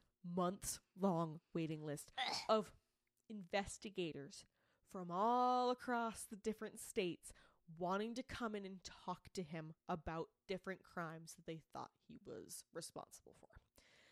He they said that he spoke to upwards of 1000 different officers from all across the country and confess to and confessed to many many murders with each one of them. I just sorry. Okay, we have the window open and there is a small child outside that just started giggling out of nowhere and it all like it like, like- went it went silent and all I could hear was and I was like, what the shit is happening? It's like a haunted house outside. oh my god. I just had a It's small like, panic You'll attack. all float down here. So I just heard what you said. um, so one of the cases one of the cases he confesses to is that of Deborah Sue Williamson. okay. Deborah Sue Williamson was the daughter of Bob and Joyce Lemons. Lemons. I love I they're such sweet little people. She was killed on August 24th of 1975 in her in her home in Lubbock, Texas. Okay. That's where Ryan used to live by the way. Oh yeah. My Ryan. Yeah. Ryan lived in Texas for like 2 or 3 years and Lubbock. he lived in Lubbock. Um she was stabbed 15 times. Yikes. She was last seen alive the night before. Um, they had all met up to go out to dinner for her father's birthday. Oh, sad. She was she was already married at that time. She had gotten married at 18 years old. Um, she was married to a man named Doug. He unfortunately was the one who did find her. Um, she Aw. She was found face down in the driveway. Um he called the police and then immediately called her parents and was like she is dead. You need to be, you need to come here right like now. right now. Yeah. Um it was nine years before they got any credible leads. And that lead was Lucas's confession. This Hard eye roll. pisses me off. Her sister says that this nightmare was quote a night um her I just said that. Her nightmare was a nightmare. God damn it. I tried to say that so dramatically and I said it so backwards. Her nightmare was a nightmare. her sister said that this confession was a nightmare. Ugh. It brought hell upon this family for a long, long time. Cause it's not Because it's not him. real. It's not him. Not real.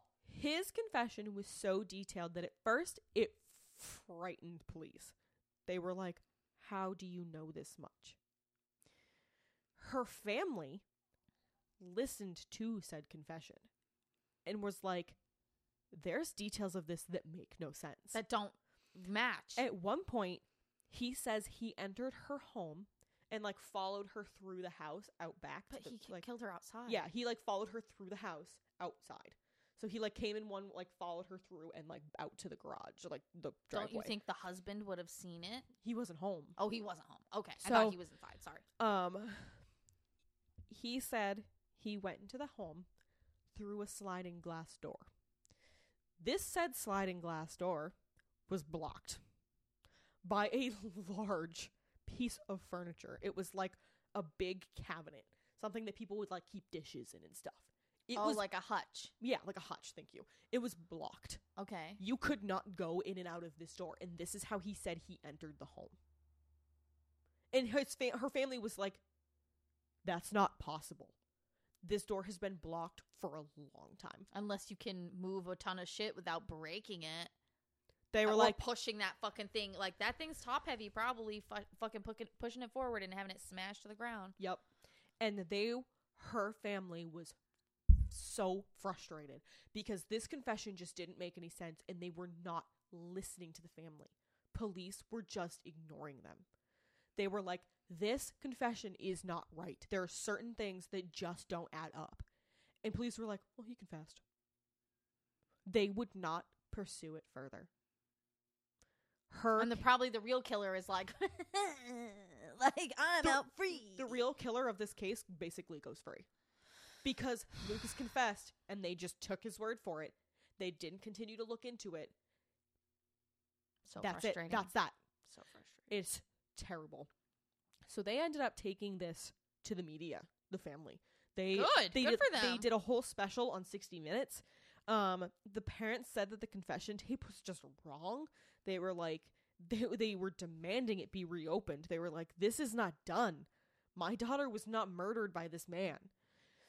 Um, and Debbie's parents actually did their own investigation, Mm, and I remember that. they yeah. traveled around and tried to find witnesses that proved that Lucas was not in the area at the time of the murder.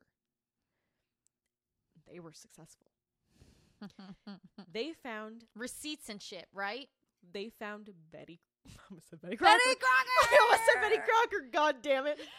they found Betty Crawford, Lucas's ex-wife. When they uh, when they found her, they discovered that Lucas had been released from prison 2 days prior to her death. And that was when he went all the way to live with his sister, Far from Texas. far from Texas. Not even close to Texas at, at all. Ever. So I mean, it They- would take you two days to drive to Texas but if like, you were going to drive to Texas. But he didn't drive to Texas. And during these trips that they made up to speak with Betty and the other family members that were there, none of these people had been contacted by the Texas Rangers in any way, shape, or form. No one had checked with them on where Lucas was. They just one- took his confession They- at fucking face value. exactly. Fuck. And it them. is so degrading to this family. They just fucking took this guy's word for it and were like, Now, he well, did it. he it sounds similar to the circumstances. this girl did not get justice, and it is shit. and he's like basically her killer, quote unquote. Yep. which is annoying. So they took all of this evidence that they gathered that he was not in Texas at the time of her death. They bought it. They brought it to Bob Prince, the the head of the whole Tax task force. task force that was in charge of Lucas's crimes, and he was like, "I can't help you." You fucking kidding me? It pissed me off so much. It's because he doesn't want to fucking look bad. That fucker. So, this is just one of the two main cases that come up for him. That don't make sense, right? That don't make sense. Okay. The other one you mentioned. This is the orange socks case. The sock lady. so, it is not it is named the orange sock case because this young woman was unfortunately found dead. She was naked aside from the orange socks she was wearing, and she was never identified. That's so sad. Um, this case is also the case that screwed up everything for him. For Lucas or for the For or Luke. for Prince? For Lucas. Oh. At this point, Lucas was only facing multiple life sentences. And he didn't care. He had no care. He just kept confessing. He was like, "Okay, I just am gonna get life in prison. This I'm was, gonna die here. Fine." this was the case that put the death penalty on the table. So, this woman, like I mentioned, she was found dead, completely naked next to a bridge, um, wearing only a pair of bright orange socks. All it took was showing Lucas a picture of her socks. Of her socks? Yeah. For him to recall all the details of this case. Of her socks? Yeah. I He forgot said- about that. Fuck that. He said she was a hitchhiker that he picked up near Oklahoma City. He said that he strangled her to death before having sex with her. He knew many details of the case that were not released to the public. Many. That's weird. Okay. But one reporter found that he couldn't have committed this. because he wasn't around. He had been working in Florida at the time. His attorneys asked why he had confessed t- and they To were this, They were like, "You didn't commit this crime. Why are you confessing?" Because at this point, they had evidence that he had been working in Florida, and he continued to push that he did this and that he was and he confessed. He was like, "I'm not. I'm confessing." He said he was attempting to commit quote legal suicide. Oh, he wanted to them to do the death penalty. His goal was to get the death penalty. So his defense team actually worked to track down the people who had seen him working in Florida. at the time. Um Because they were like, our job is to prove your innocence. exactly. dude." They were like even though you're trying to confess like it's our job to prove your innocence, so we have to do this. Um and they were extremely frustrated. They they interview one of his lawyers in the documentary and Oh he- yes, yes, yes, yes. he was like it was just beyond frustrating to listen to this man confess to something that he knew he didn't do He could not have he done. literally could not have committed and it's at this point that they actually bring Toole into the documentary oh yeah, yeah, yeah. they go to florida and they interview him. And he is so far from helpful. Oh yeah. he literally sits there and is like well if lucas said he did it he did it. I'll, I'll believe whatever he says. I'll go with whatever he says. That's literally like that's how I he think he was just so in love with him, even if there was no relationship. That's- like he says, literally what I wrote down was he was still so in love with Lucas that he would just do it's like spurned lover. he'd go know? with whatever he Whatever he said because he just wanted to make Lucas happy. So he's like if that's what he said he did, that's what he did. He like wouldn't he would not say anything else. Oh my god. So Help um, us prove that he did not do this so that he does not get the death penalty, sir. But Lucas continued to undermine this. And he said he said he'd paid these people off to say that he'd been working in Florida at the time. Um even though they have receipts. he was supposed to take the stand and then last minute changed his mind because it, they were going to go forward with this. They had found the proof that he is working in Florida and they had like convinced them like we're going to prove your innocence. And they said that they believe somebody got to him in jail that night. Toole. Um Lucas Lucas. because it was the night before he was supposed to take the stand.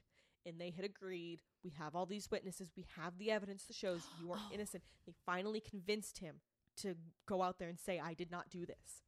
The next morning, when they picked him up, he said he wouldn't take the stand. Fucking crooked cops, man. Yep.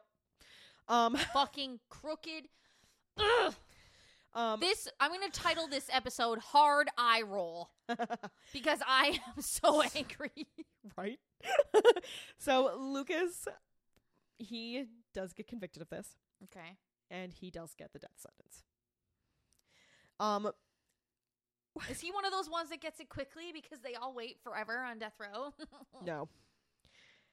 When leaving the courthouse after his sentencing, one of the reporters asks Lucas if it feels like suicide.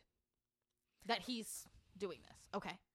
Lucas said, quote, "It is suicide because I didn't do the crime." And another reporter asks, "Why are you happy?" Because he's smiling throughout this whole thing. He's like, "Because I got what I wanted." He got the fame and the notoriety, and now he's got death. He's got his And he way didn't do shit. He did none of it. He literally says after leaving the courthouse where he I just didn't do it. got convicted and sentenced for murdering a girl that he did not commit the crime. And now they're never gonna find her They're actual killer. Never, they never identified her. She is a Jane Doe. That poor girl. There is somebody out there missing that poor girl. And they will never know because this asshole. Well, I'm okay. My thing is, yeah, it's this asshole, but it's ass actually two point five. It's like 0.5 his percent, his Mhm. fault, and 0.5 percent of Police. the police. Why didn't you release a photo? Why didn't you send it to the entire country? Why didn't you do this? Why? Why did you blindly believe this man, even though that there were fucking people? Ah. Okay, sorry. It's and then this this this so pisses me off even more. Instead of sticking him in jail where he belongs now, they take him on basically a tour of the country. In a fucking private jet, they fly him from like state to state to all these different police agencies so that he can confess to crimes. That He- he, didn't he- fucking commit. Like they took him at one point they took him to Louisiana where he confessed to 30 different murders.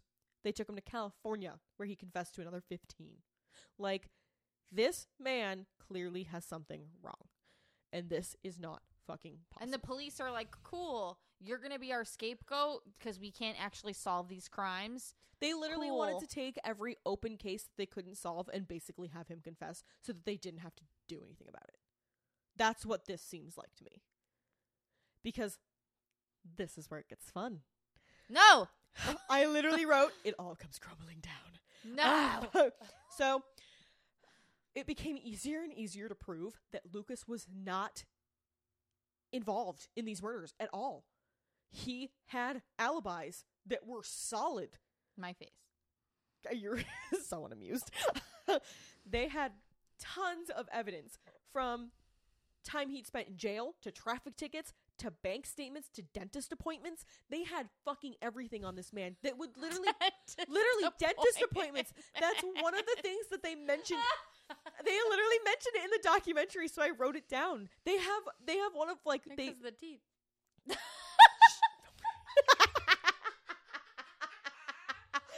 because of the teeth. Because they're fucked. and they had so much evidence, so much evidence to prove that he did not commit so many of these. And the defense lawyers are like, "Look at it, look at it." So, well, at this point, it was it was reporters working on this at this point. oh, the yeah, So- they always get you. Well, reporters had this list, and it was a list at this point that was around the 200 victims that he had confessed, to, to killing. They put it in order Okay. by date of these supposed crimes. Okay. Now let me read you through this list. No. Okay. I'm gonna get so mad. Oh, this is this is bizarre. On October 2nd, he killed a woman. Wait. What year? Can we? Can you? Do you know a year? um 1978. Okay. Thank you. Sorry. Thank you. Thank you. So, it's 1978 and this is the month of October, okay? Okay. October 2nd, he killed a woman in Spokane, Washington. Okay. He then proceeded to drive 2,000 miles, which is approx- uh, uh, approximately 31 hours of driving straight in two days. Without stopping. Without stopping, basically. So on October 4th, he could kill a woman in Highlands, Texas.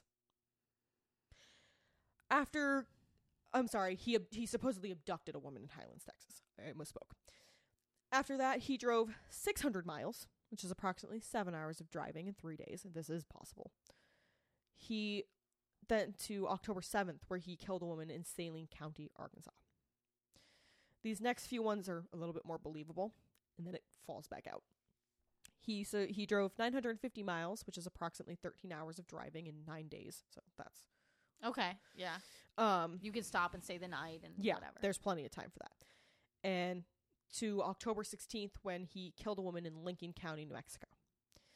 Then he drove about a 1000 miles, which takes approximately 20 hours of driving. He had 11 days to do it because the next thing was October 27th when he supposedly killed a woman in Washoe County, Nevada. This is where it falls apart. He then supposedly drove 1600 miles, which takes approximately 30 hours of driving. He did this in supposedly two days, so on October 29th, he could kill a woman in Bossier City, Louisiana. He then supposedly drove 2,100 miles, once again in two days. That's about 31 hours of driving. you need to stop for gas. For on October 31st, for him to kill a woman in Kennewick, Washington. He then drove another 2,000 miles in two days. Uh, well, this would have taken about 27 hours for him to get all the way to Jefferson City, Missouri. So on November 2nd, he could kill another woman. Where? I'm sorry, when the fuck was he eating? When was he sleeping? When was he stopping for gas? I don't get that. Unless he was like, go, go, go, go. How did your car not break down? How did your car not break down? You're driving 2,000 miles in a fucking day? Guys, I screen. I, Two days? I did this out on Google Maps, okay? Because you can do like trips with Are stops. you serious? I did this out. It's almost 11,000 miles in your car be fucked. a month. An, a car from the freaking. Unless you're stealing new cars. they, they didn't say. They just. They, they were just like, this is what he did. And I'm like, Oh my god. Are you fucking for real? Your car would be like falling the fuck apart. Wouldn't you be able to look at the car that the man owned and be like, why does your car have 40,000, like 400,000 miles on it? Why is this not Like- match up? like- Why does this not match up? You would be able to look at his car and be like, bro, where the fuck have you been driving? because if that's how much he's traveling in just one month, he's supposed to have over 200 victims. And that means he's doing this month after month after month after his car would be fucking broken down. He'd be stealing cars left and right. He wouldn't be eating, he wouldn't be sleeping. They'd be He able to find though like records of like okay, so we found this abandoned car with this license plate that he was supposed to be driving and then we found this and then we found this other car that he supposedly stole in this other state. Like they would have figured that out. Like that's like you got to be stupid. It's I'm sorry. like that's and that's just that's or just just not looking. month. Like I like I said, they just wanted to blame the easiest person. They were like, "Okay, you'll confess, so fine." You, they just you couldn't it. close these cases on their own. So they fed him information. They did him, feed him. and- They fucking they have I- videos and they have they have fucking audio of him being fed information I- by the police. I will talk about that coming up Ugh! because this is frustrating. So Fuck! so rem- remember, all of this was uncovered by journalists, not the police. not police. So this Oh, I forgot to ask my dad about this. Dad. I meant to ask. I wonder We'll call him at the end. Um, so in comes Linda Erwin. Okay. Linda Erwin was a female detective. She was the first female detective, sorry, for the Dallas Police Department, which, if you guys remember, that's where my dad worked for about three years. And this was a cup. My dad started working there in the late 80s. And this Do is the know her? early 80s. So I'm, I, I'm honestly curious if he knows her. Um, because I did ask him, I did ask him about this case, and he did not know anything about this case. Really? really? Yeah, because, I mean, Well, he didn't work on it. he was only a, he was a beat cop. He was that was Oh, like his first ever job as as law enforcement. So he was just Okay, a low level beat okay. cop. He was yeah. So um Linda Erwin in 4 years had a solve rate of 94% for her cases. Was it because of Henry Lee Lucas? No.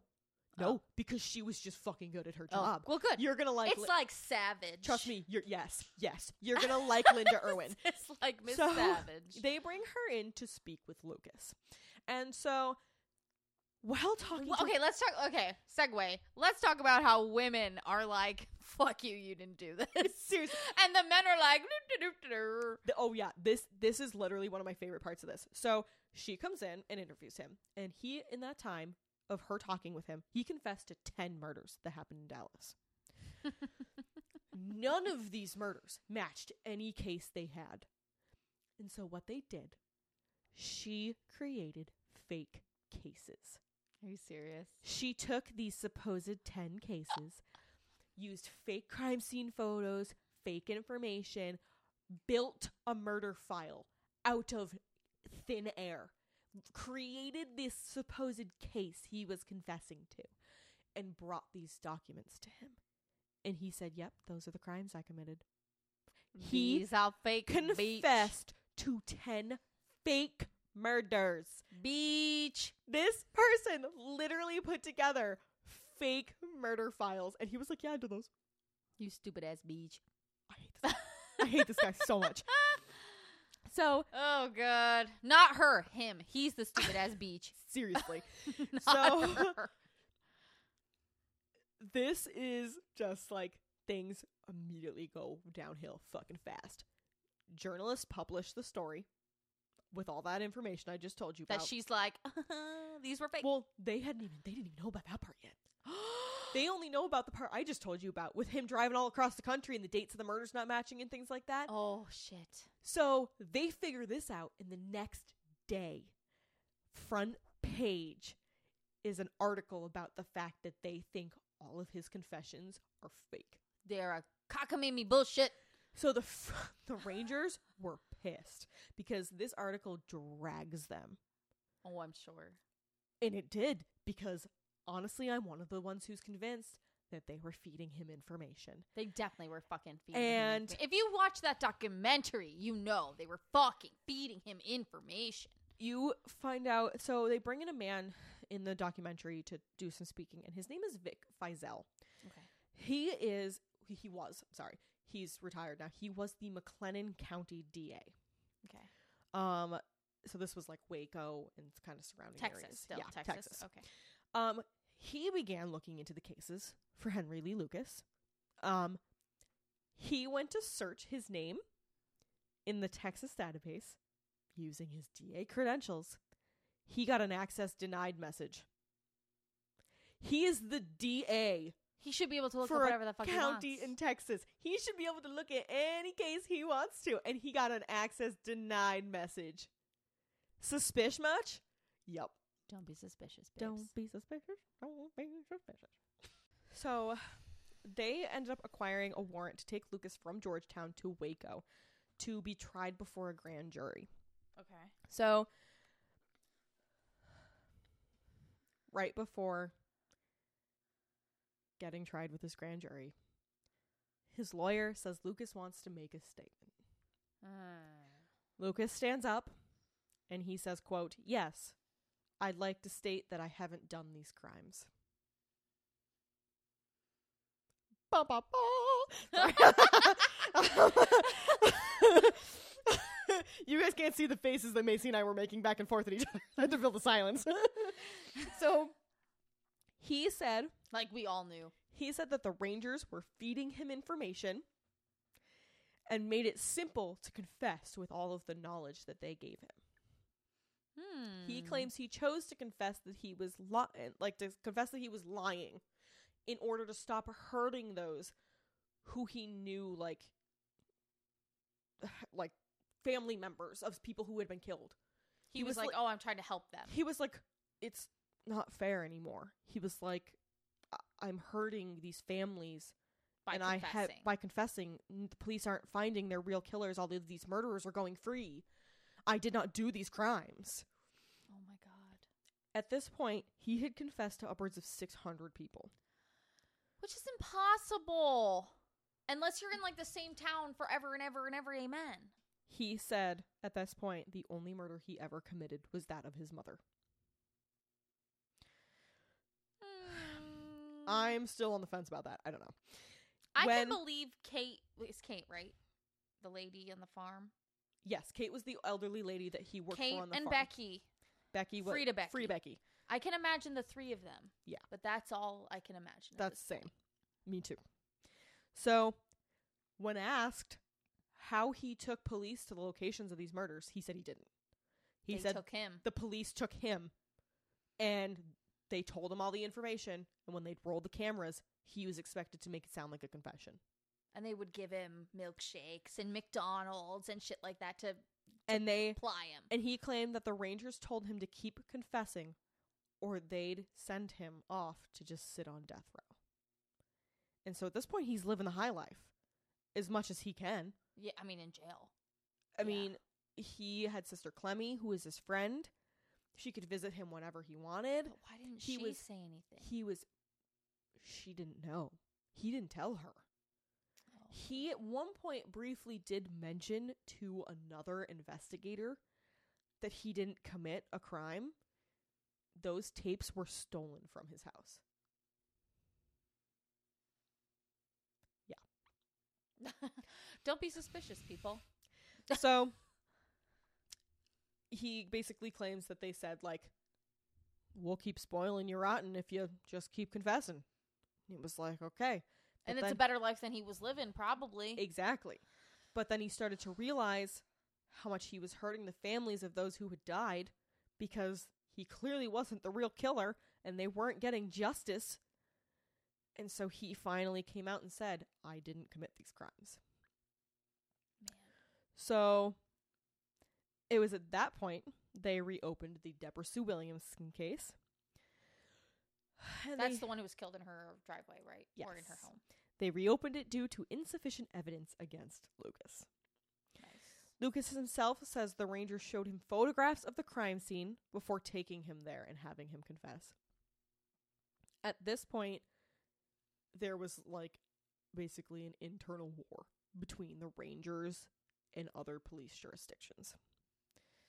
Um and the Rangers were refusing to reopen these cases. And this is when the DA Vic Feazell steps in Yay. and he's like, "Mm, "I'm supposed to freaking defend you, and I'm not going to defend you because something is not right." And they go after him, They do go after him. I remember that. and I could not believe what they did to this man. So they accused DA Vic Feazell of taking bribes, of not prosecuting people who had assaulted police officers, and they even said he was involved in drug rings. This man, so And he talks in the documentary. He does. He talks a lot in the documentary. This is this is horrible. So at this point, I will say the grand jury was dismissed because everything was a wreck. Everybody's like, what the fuck's happening? Lucas was returned to the Georgetown jail.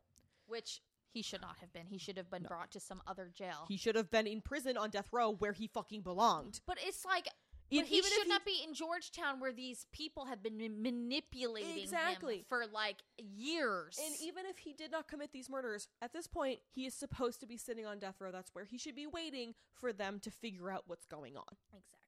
So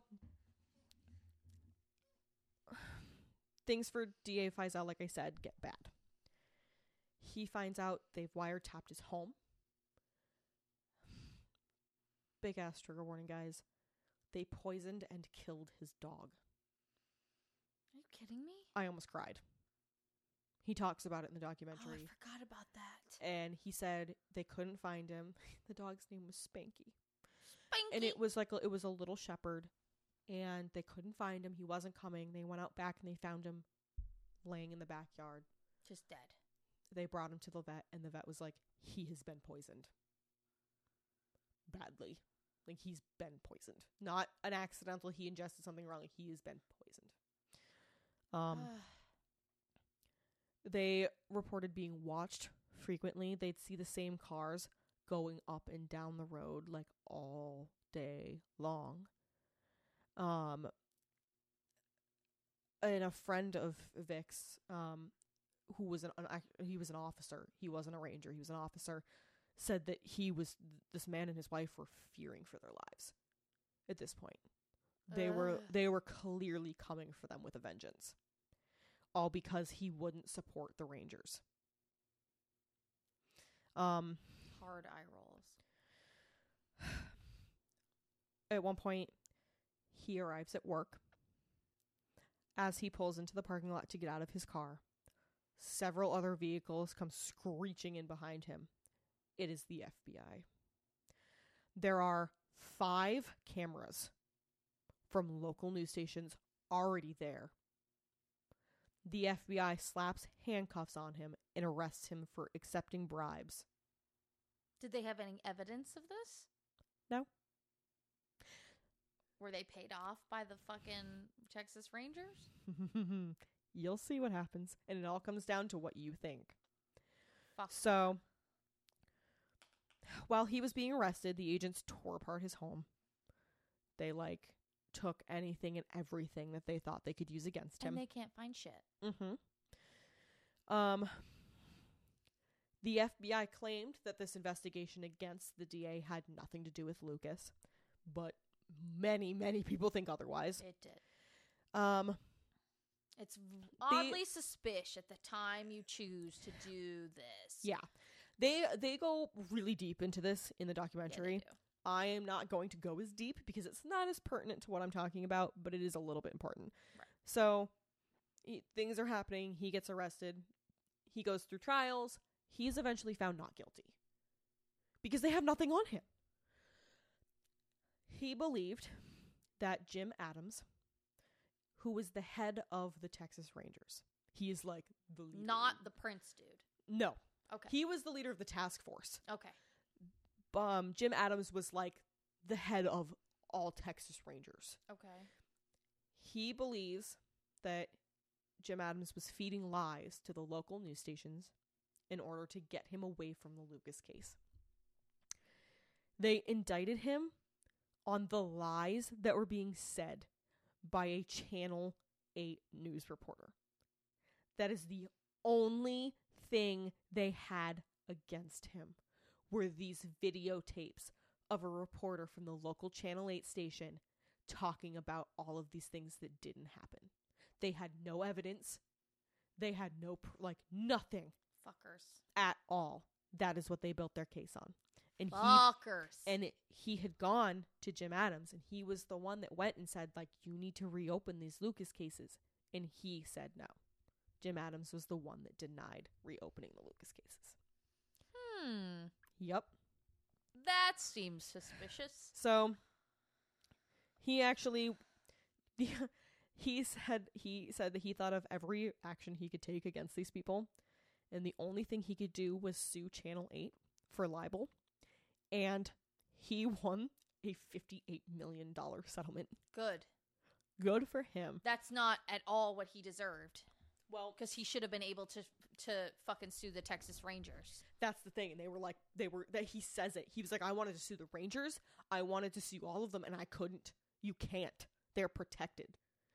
And That's what's annoying. He but he does win this settlement against Channel 8, but at this point his name has been dragged through the mud. There are still people that believe he's dirty, he's corrupt, and he ends up resigning as DA.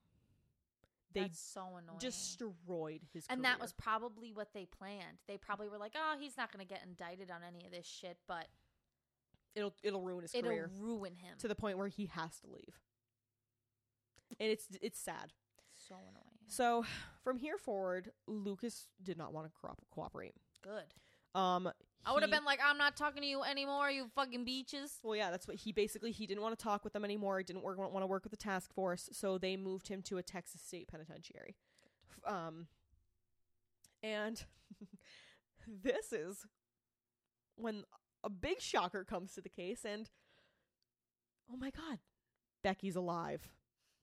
Frieda Becky. Frieda Becky. She's alive and well. Apparently. You think for a hot minute. So, a couple months after they stick him in this penitentiary, a woman comes forward claiming to be Frieda Becky Powell. She actually conducts an interview with CNN saying like, "Oh my god, I was shocked to learn that everybody thought I was dead." Like she even brought forward a man with her to to say he was the trucker that she'd gone off with. Blows raspberries. Yep. um this didn't didn't go very well. Doesn't hold up. So they quickly found out this was a hoax. This woman was not Frieda, Frieda Becky. Becky. She was Phyllis Wilcox. And she had actually been in contact with Lucas while he was in prison. She had been writing him letters and she claimed to be in love with him. And she wanted to do everything she could to help his case. She was like, What if I came forward? Instead, he was like, Well, DNA testing. He literally told her, he was like, Well, DNA testing's a thing. Like, and she was like, Well, I've never been fingerprinted. And so she went forward with this. And like, Lucas basically knew it wasn't going to work. Thinking that she, like, And it was, oh, a- of course they're not going to DNA test me. Of course they're not going to take my fingerprints. it- she's, she's just here thinking that she's helping him. She did not help him. She tried to convince police that Lucas couldn't have committed the Orange Socks case. Um, he had been apparently trick or treating with her in Florida because she was so young, and like she said all these things to try and get him off certain cases, and it all fell apart because they figured out who she really was rather fast. Um, and it was also found that she had been in contact with Charles Manson, Ted Bundy, and John Wayne Gacy. She was one of those women who liked to write to serial killers. She had Okay. a fascination with them, and she claimed she was in love with Henry Lee Lucas and she wanted to help him. Was she in She- love she- with John she Wayne didn't help Gacy him. because he liked men? Because he liked men. yeah. Um, so um, that didn't go very well. That quickly came and went. Um, fuck that. The, then came another story that quickly fell apart. This was a murder that he had confessed to of a girl named Carolyn Cervenka. Carolyn had gone missing from Williamson County, Texas, and Lucas had confessed to abducting her and murdering her. He could describe details of the jewelry she was wearing. She had on like a gold necklace with her initial on it. Because they were feeding him shit. Oh, yes. no, like, yes. oh yes. This comes back to bite him and them in the ass. Oh, badly. no. He confesses to this. He could describe what she was wearing, the car she was driving. Like, he knew all these details about her that nobody should have known unless you were police. Turns out, um, they found Carolyn's cre- uh, Carolyn's car deep within a creek. While driving home one night, she had had an epileptic fit and crashed her car into the water and drowned. you kidding me? She had died naturally. Of her own. Of like, I mean, Oh, not naturally, but like she by, accident. It was an accident. It was totally accidental. I'm so mad. and he had confessed to this murder. And he knew all these details. Um, there were a few other cases like this too, where they eventually ended up I'm so mad. finding details that went against what he was saying. I'm so mad. And like one of them was a woman, her mother had gone missing. And when they reported her missing, she said she always had been wearing this gold watch. She always had a gold watch. She wore it almost every day. He described that watch Like to a T. to a T on her body when he killed her. They later found that watch in her home. She hadn't worn it that day. It wasn't on her body when she died. me? Which means The the, girl sh- police obviously fucking fed him shit. So everything that they had told, because they told the police that she always wore this gold watch. So this was knowledge the police had. They were clearly feeding him information. And if you don't agree, I'm sorry. Please I take, don't care. take a deeper look into this case because you, you might need to have your mind changed. I don't care. You're you're you can have your opinions. I'm sorry, but like I I just I think it is blatantly obvious that they were feeding this man information. he did not kill anybody above those three women. His mother and those two other and Becky, Frieda, Frieda Bracky, Frieda Becky and Kate. and Kate. He did not kill. I mean, I'm even confused as to whether it was them, those those two women, Frieda Becky and Me too. Kate. But definitely his mother. De- eh, definitely his mother. He definitely. he was mother. convicted and served time for that. That was like that he did that. But Kate and Becky are the only ones that I would say that there's any form of question where I would say I think he could have committed these. All of the other ones, mad. I do not think he did. I don't think he did very much of these, if at all. So Lucas tried one last Hail Mary before being put to death. Because he's probably like, "Oh shit." Yeah, at this point, he doesn't want to be put to death. He's finally realizing everything that's going on, and he's like, I didn't do this. I don't want to die.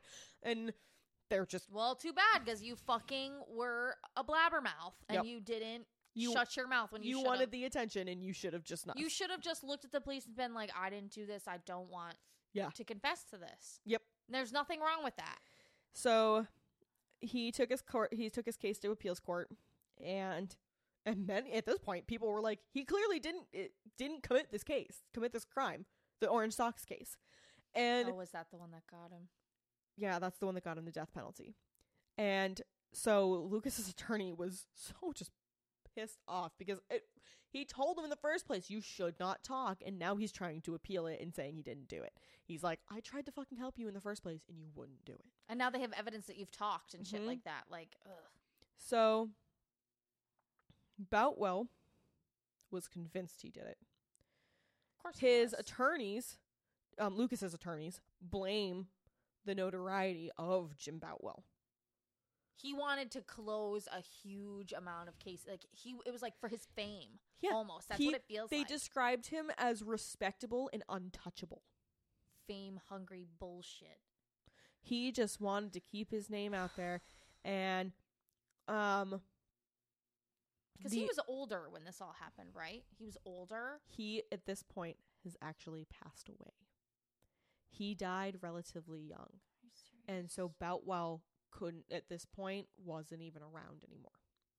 Yikes. Um so on the other ranger that I first mentioned, Phil Ryan, he was told by Lucas early on, like s- mano a mano, face to face, just the two of them, I didn't do this. He said many times to him, I didn't commit these crimes. But he never had it on tape. It was always just the two of them. You can't prove that. Yeah. And so they he said him and Boutwell fought over the truth all the time. Um he the, his attorney said that there was some kind of unspoken relationship between Boutwell and Lucas. He had something on him that he just could get him to keep talking, do whatever he wanted. And they actually talk about the fact that Boutwell had a fake degree hanging on his wall that said he'd earned a degree in criminal psychology from the Henry Lee Lucas School of Psychology. And there's like a picture of the two of them. You're them. kidding? I'm not kidding. They talk about this in the documentary, and there's a photograph of the, of the two of them standing next to this framed fake degree on the wall, like smiling and laughing. It's what? bizarre. I do not understand. Do you think they were actually friends? I think, honestly, I think they could have been more than friends. That My thought, my face. that thought I was crossed. like, I didn't even think about that. it crossed my mind. Hmm. Interesting. Lucas had had homosexual relationships before. He never came out and outwardly said what he identified as, but I mean, back then, could you? not really.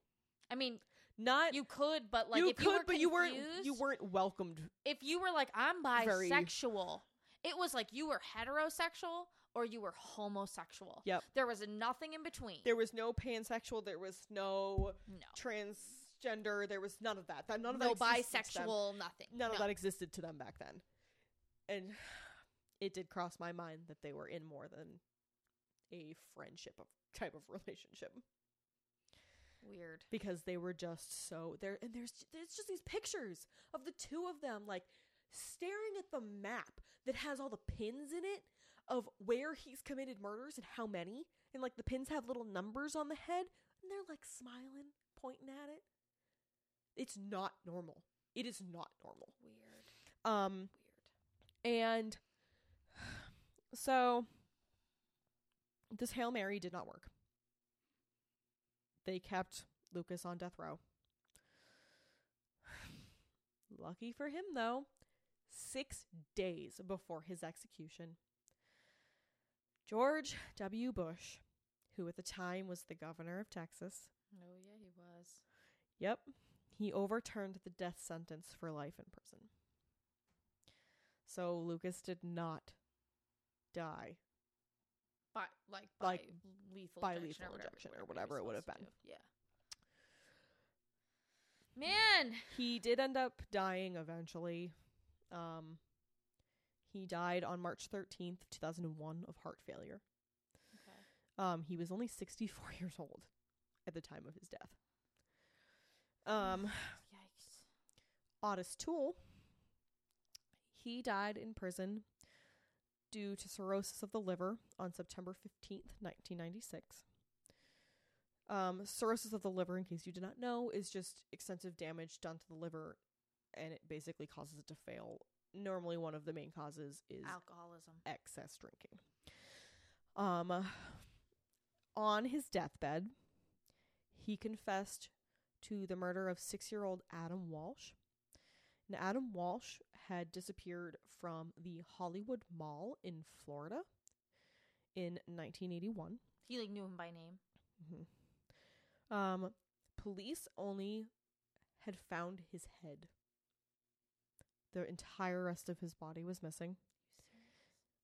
They were able to determine he had been asphyxiated to death. Now, the problem with this was during this time, guess who else was in Florida? Henry Lee Lucas. No, Who? Ted Bundy. Ted Bundy didn't kill a six year old. Maybe? He had the MO of kidnapping, murdering, decapitating young boys. Shit. Maybe. Okay. it's possible. But he knew this kid's name. I mean, it was it was a case. It was a, oh, it was okay. I mean, if unless it was a pretty prevalent case, he wouldn't have known about it. so they weren't too sure about that one. In Were 2000, there bite marks? they only found his head. Oh shit! Yeah. Okay. That's why I was like, Ted Bundy left bu- bite marks. Um, so in Them teeth.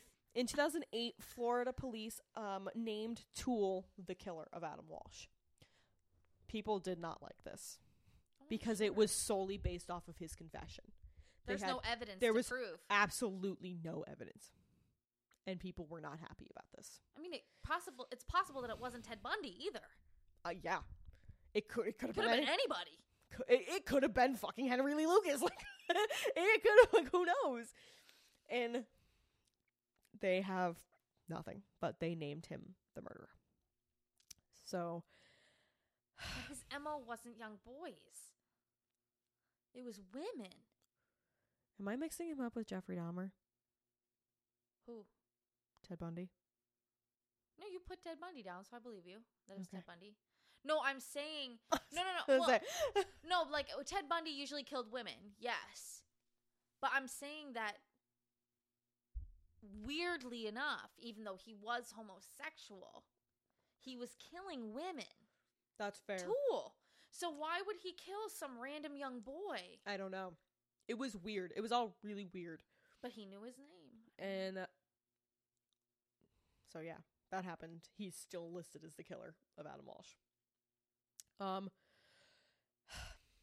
and our favorite friend DNA comes back round.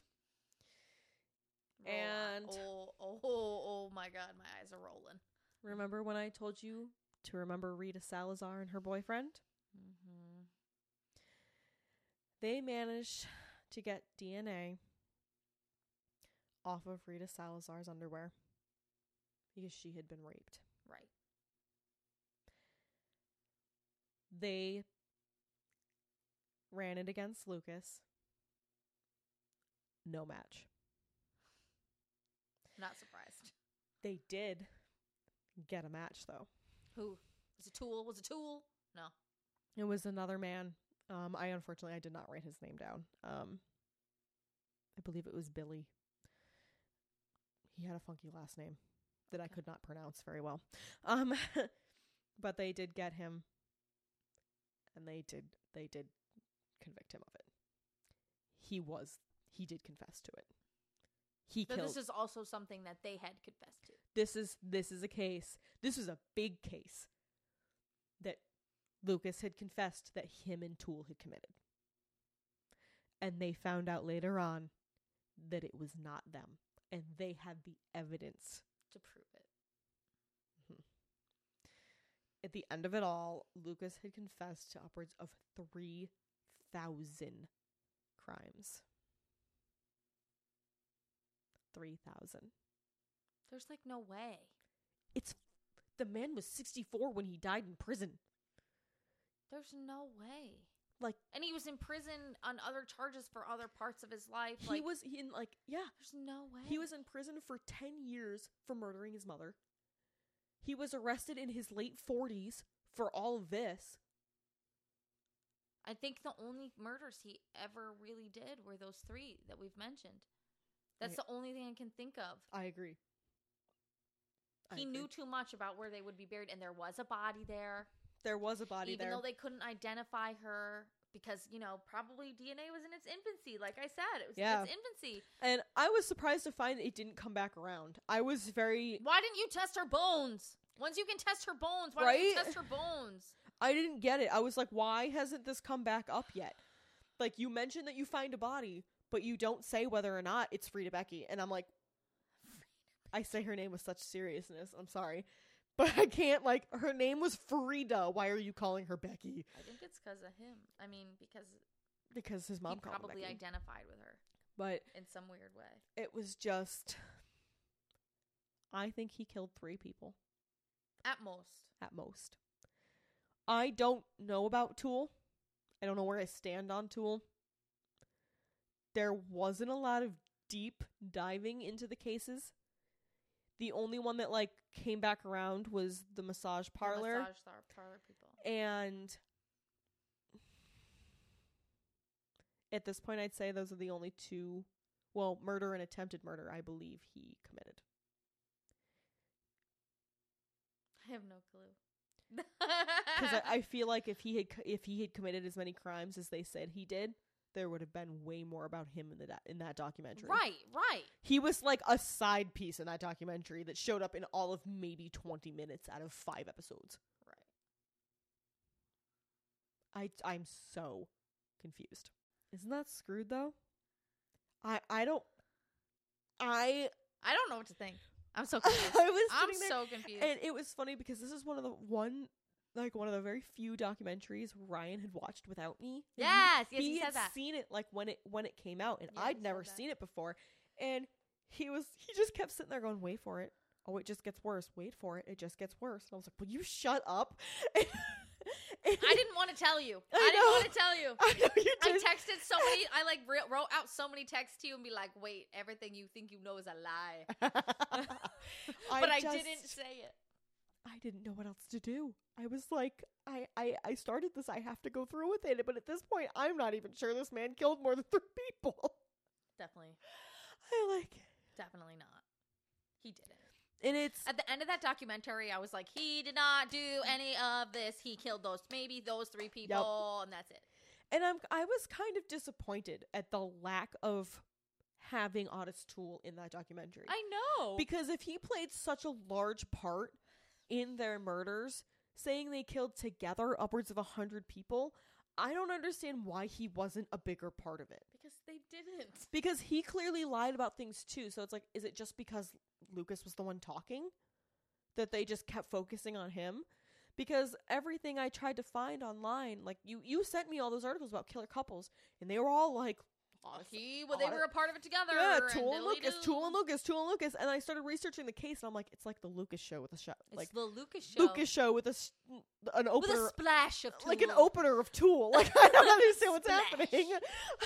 Like, Oh, man. so- I just didn't know what to, to think. I totally forgot about a lot of the details of this.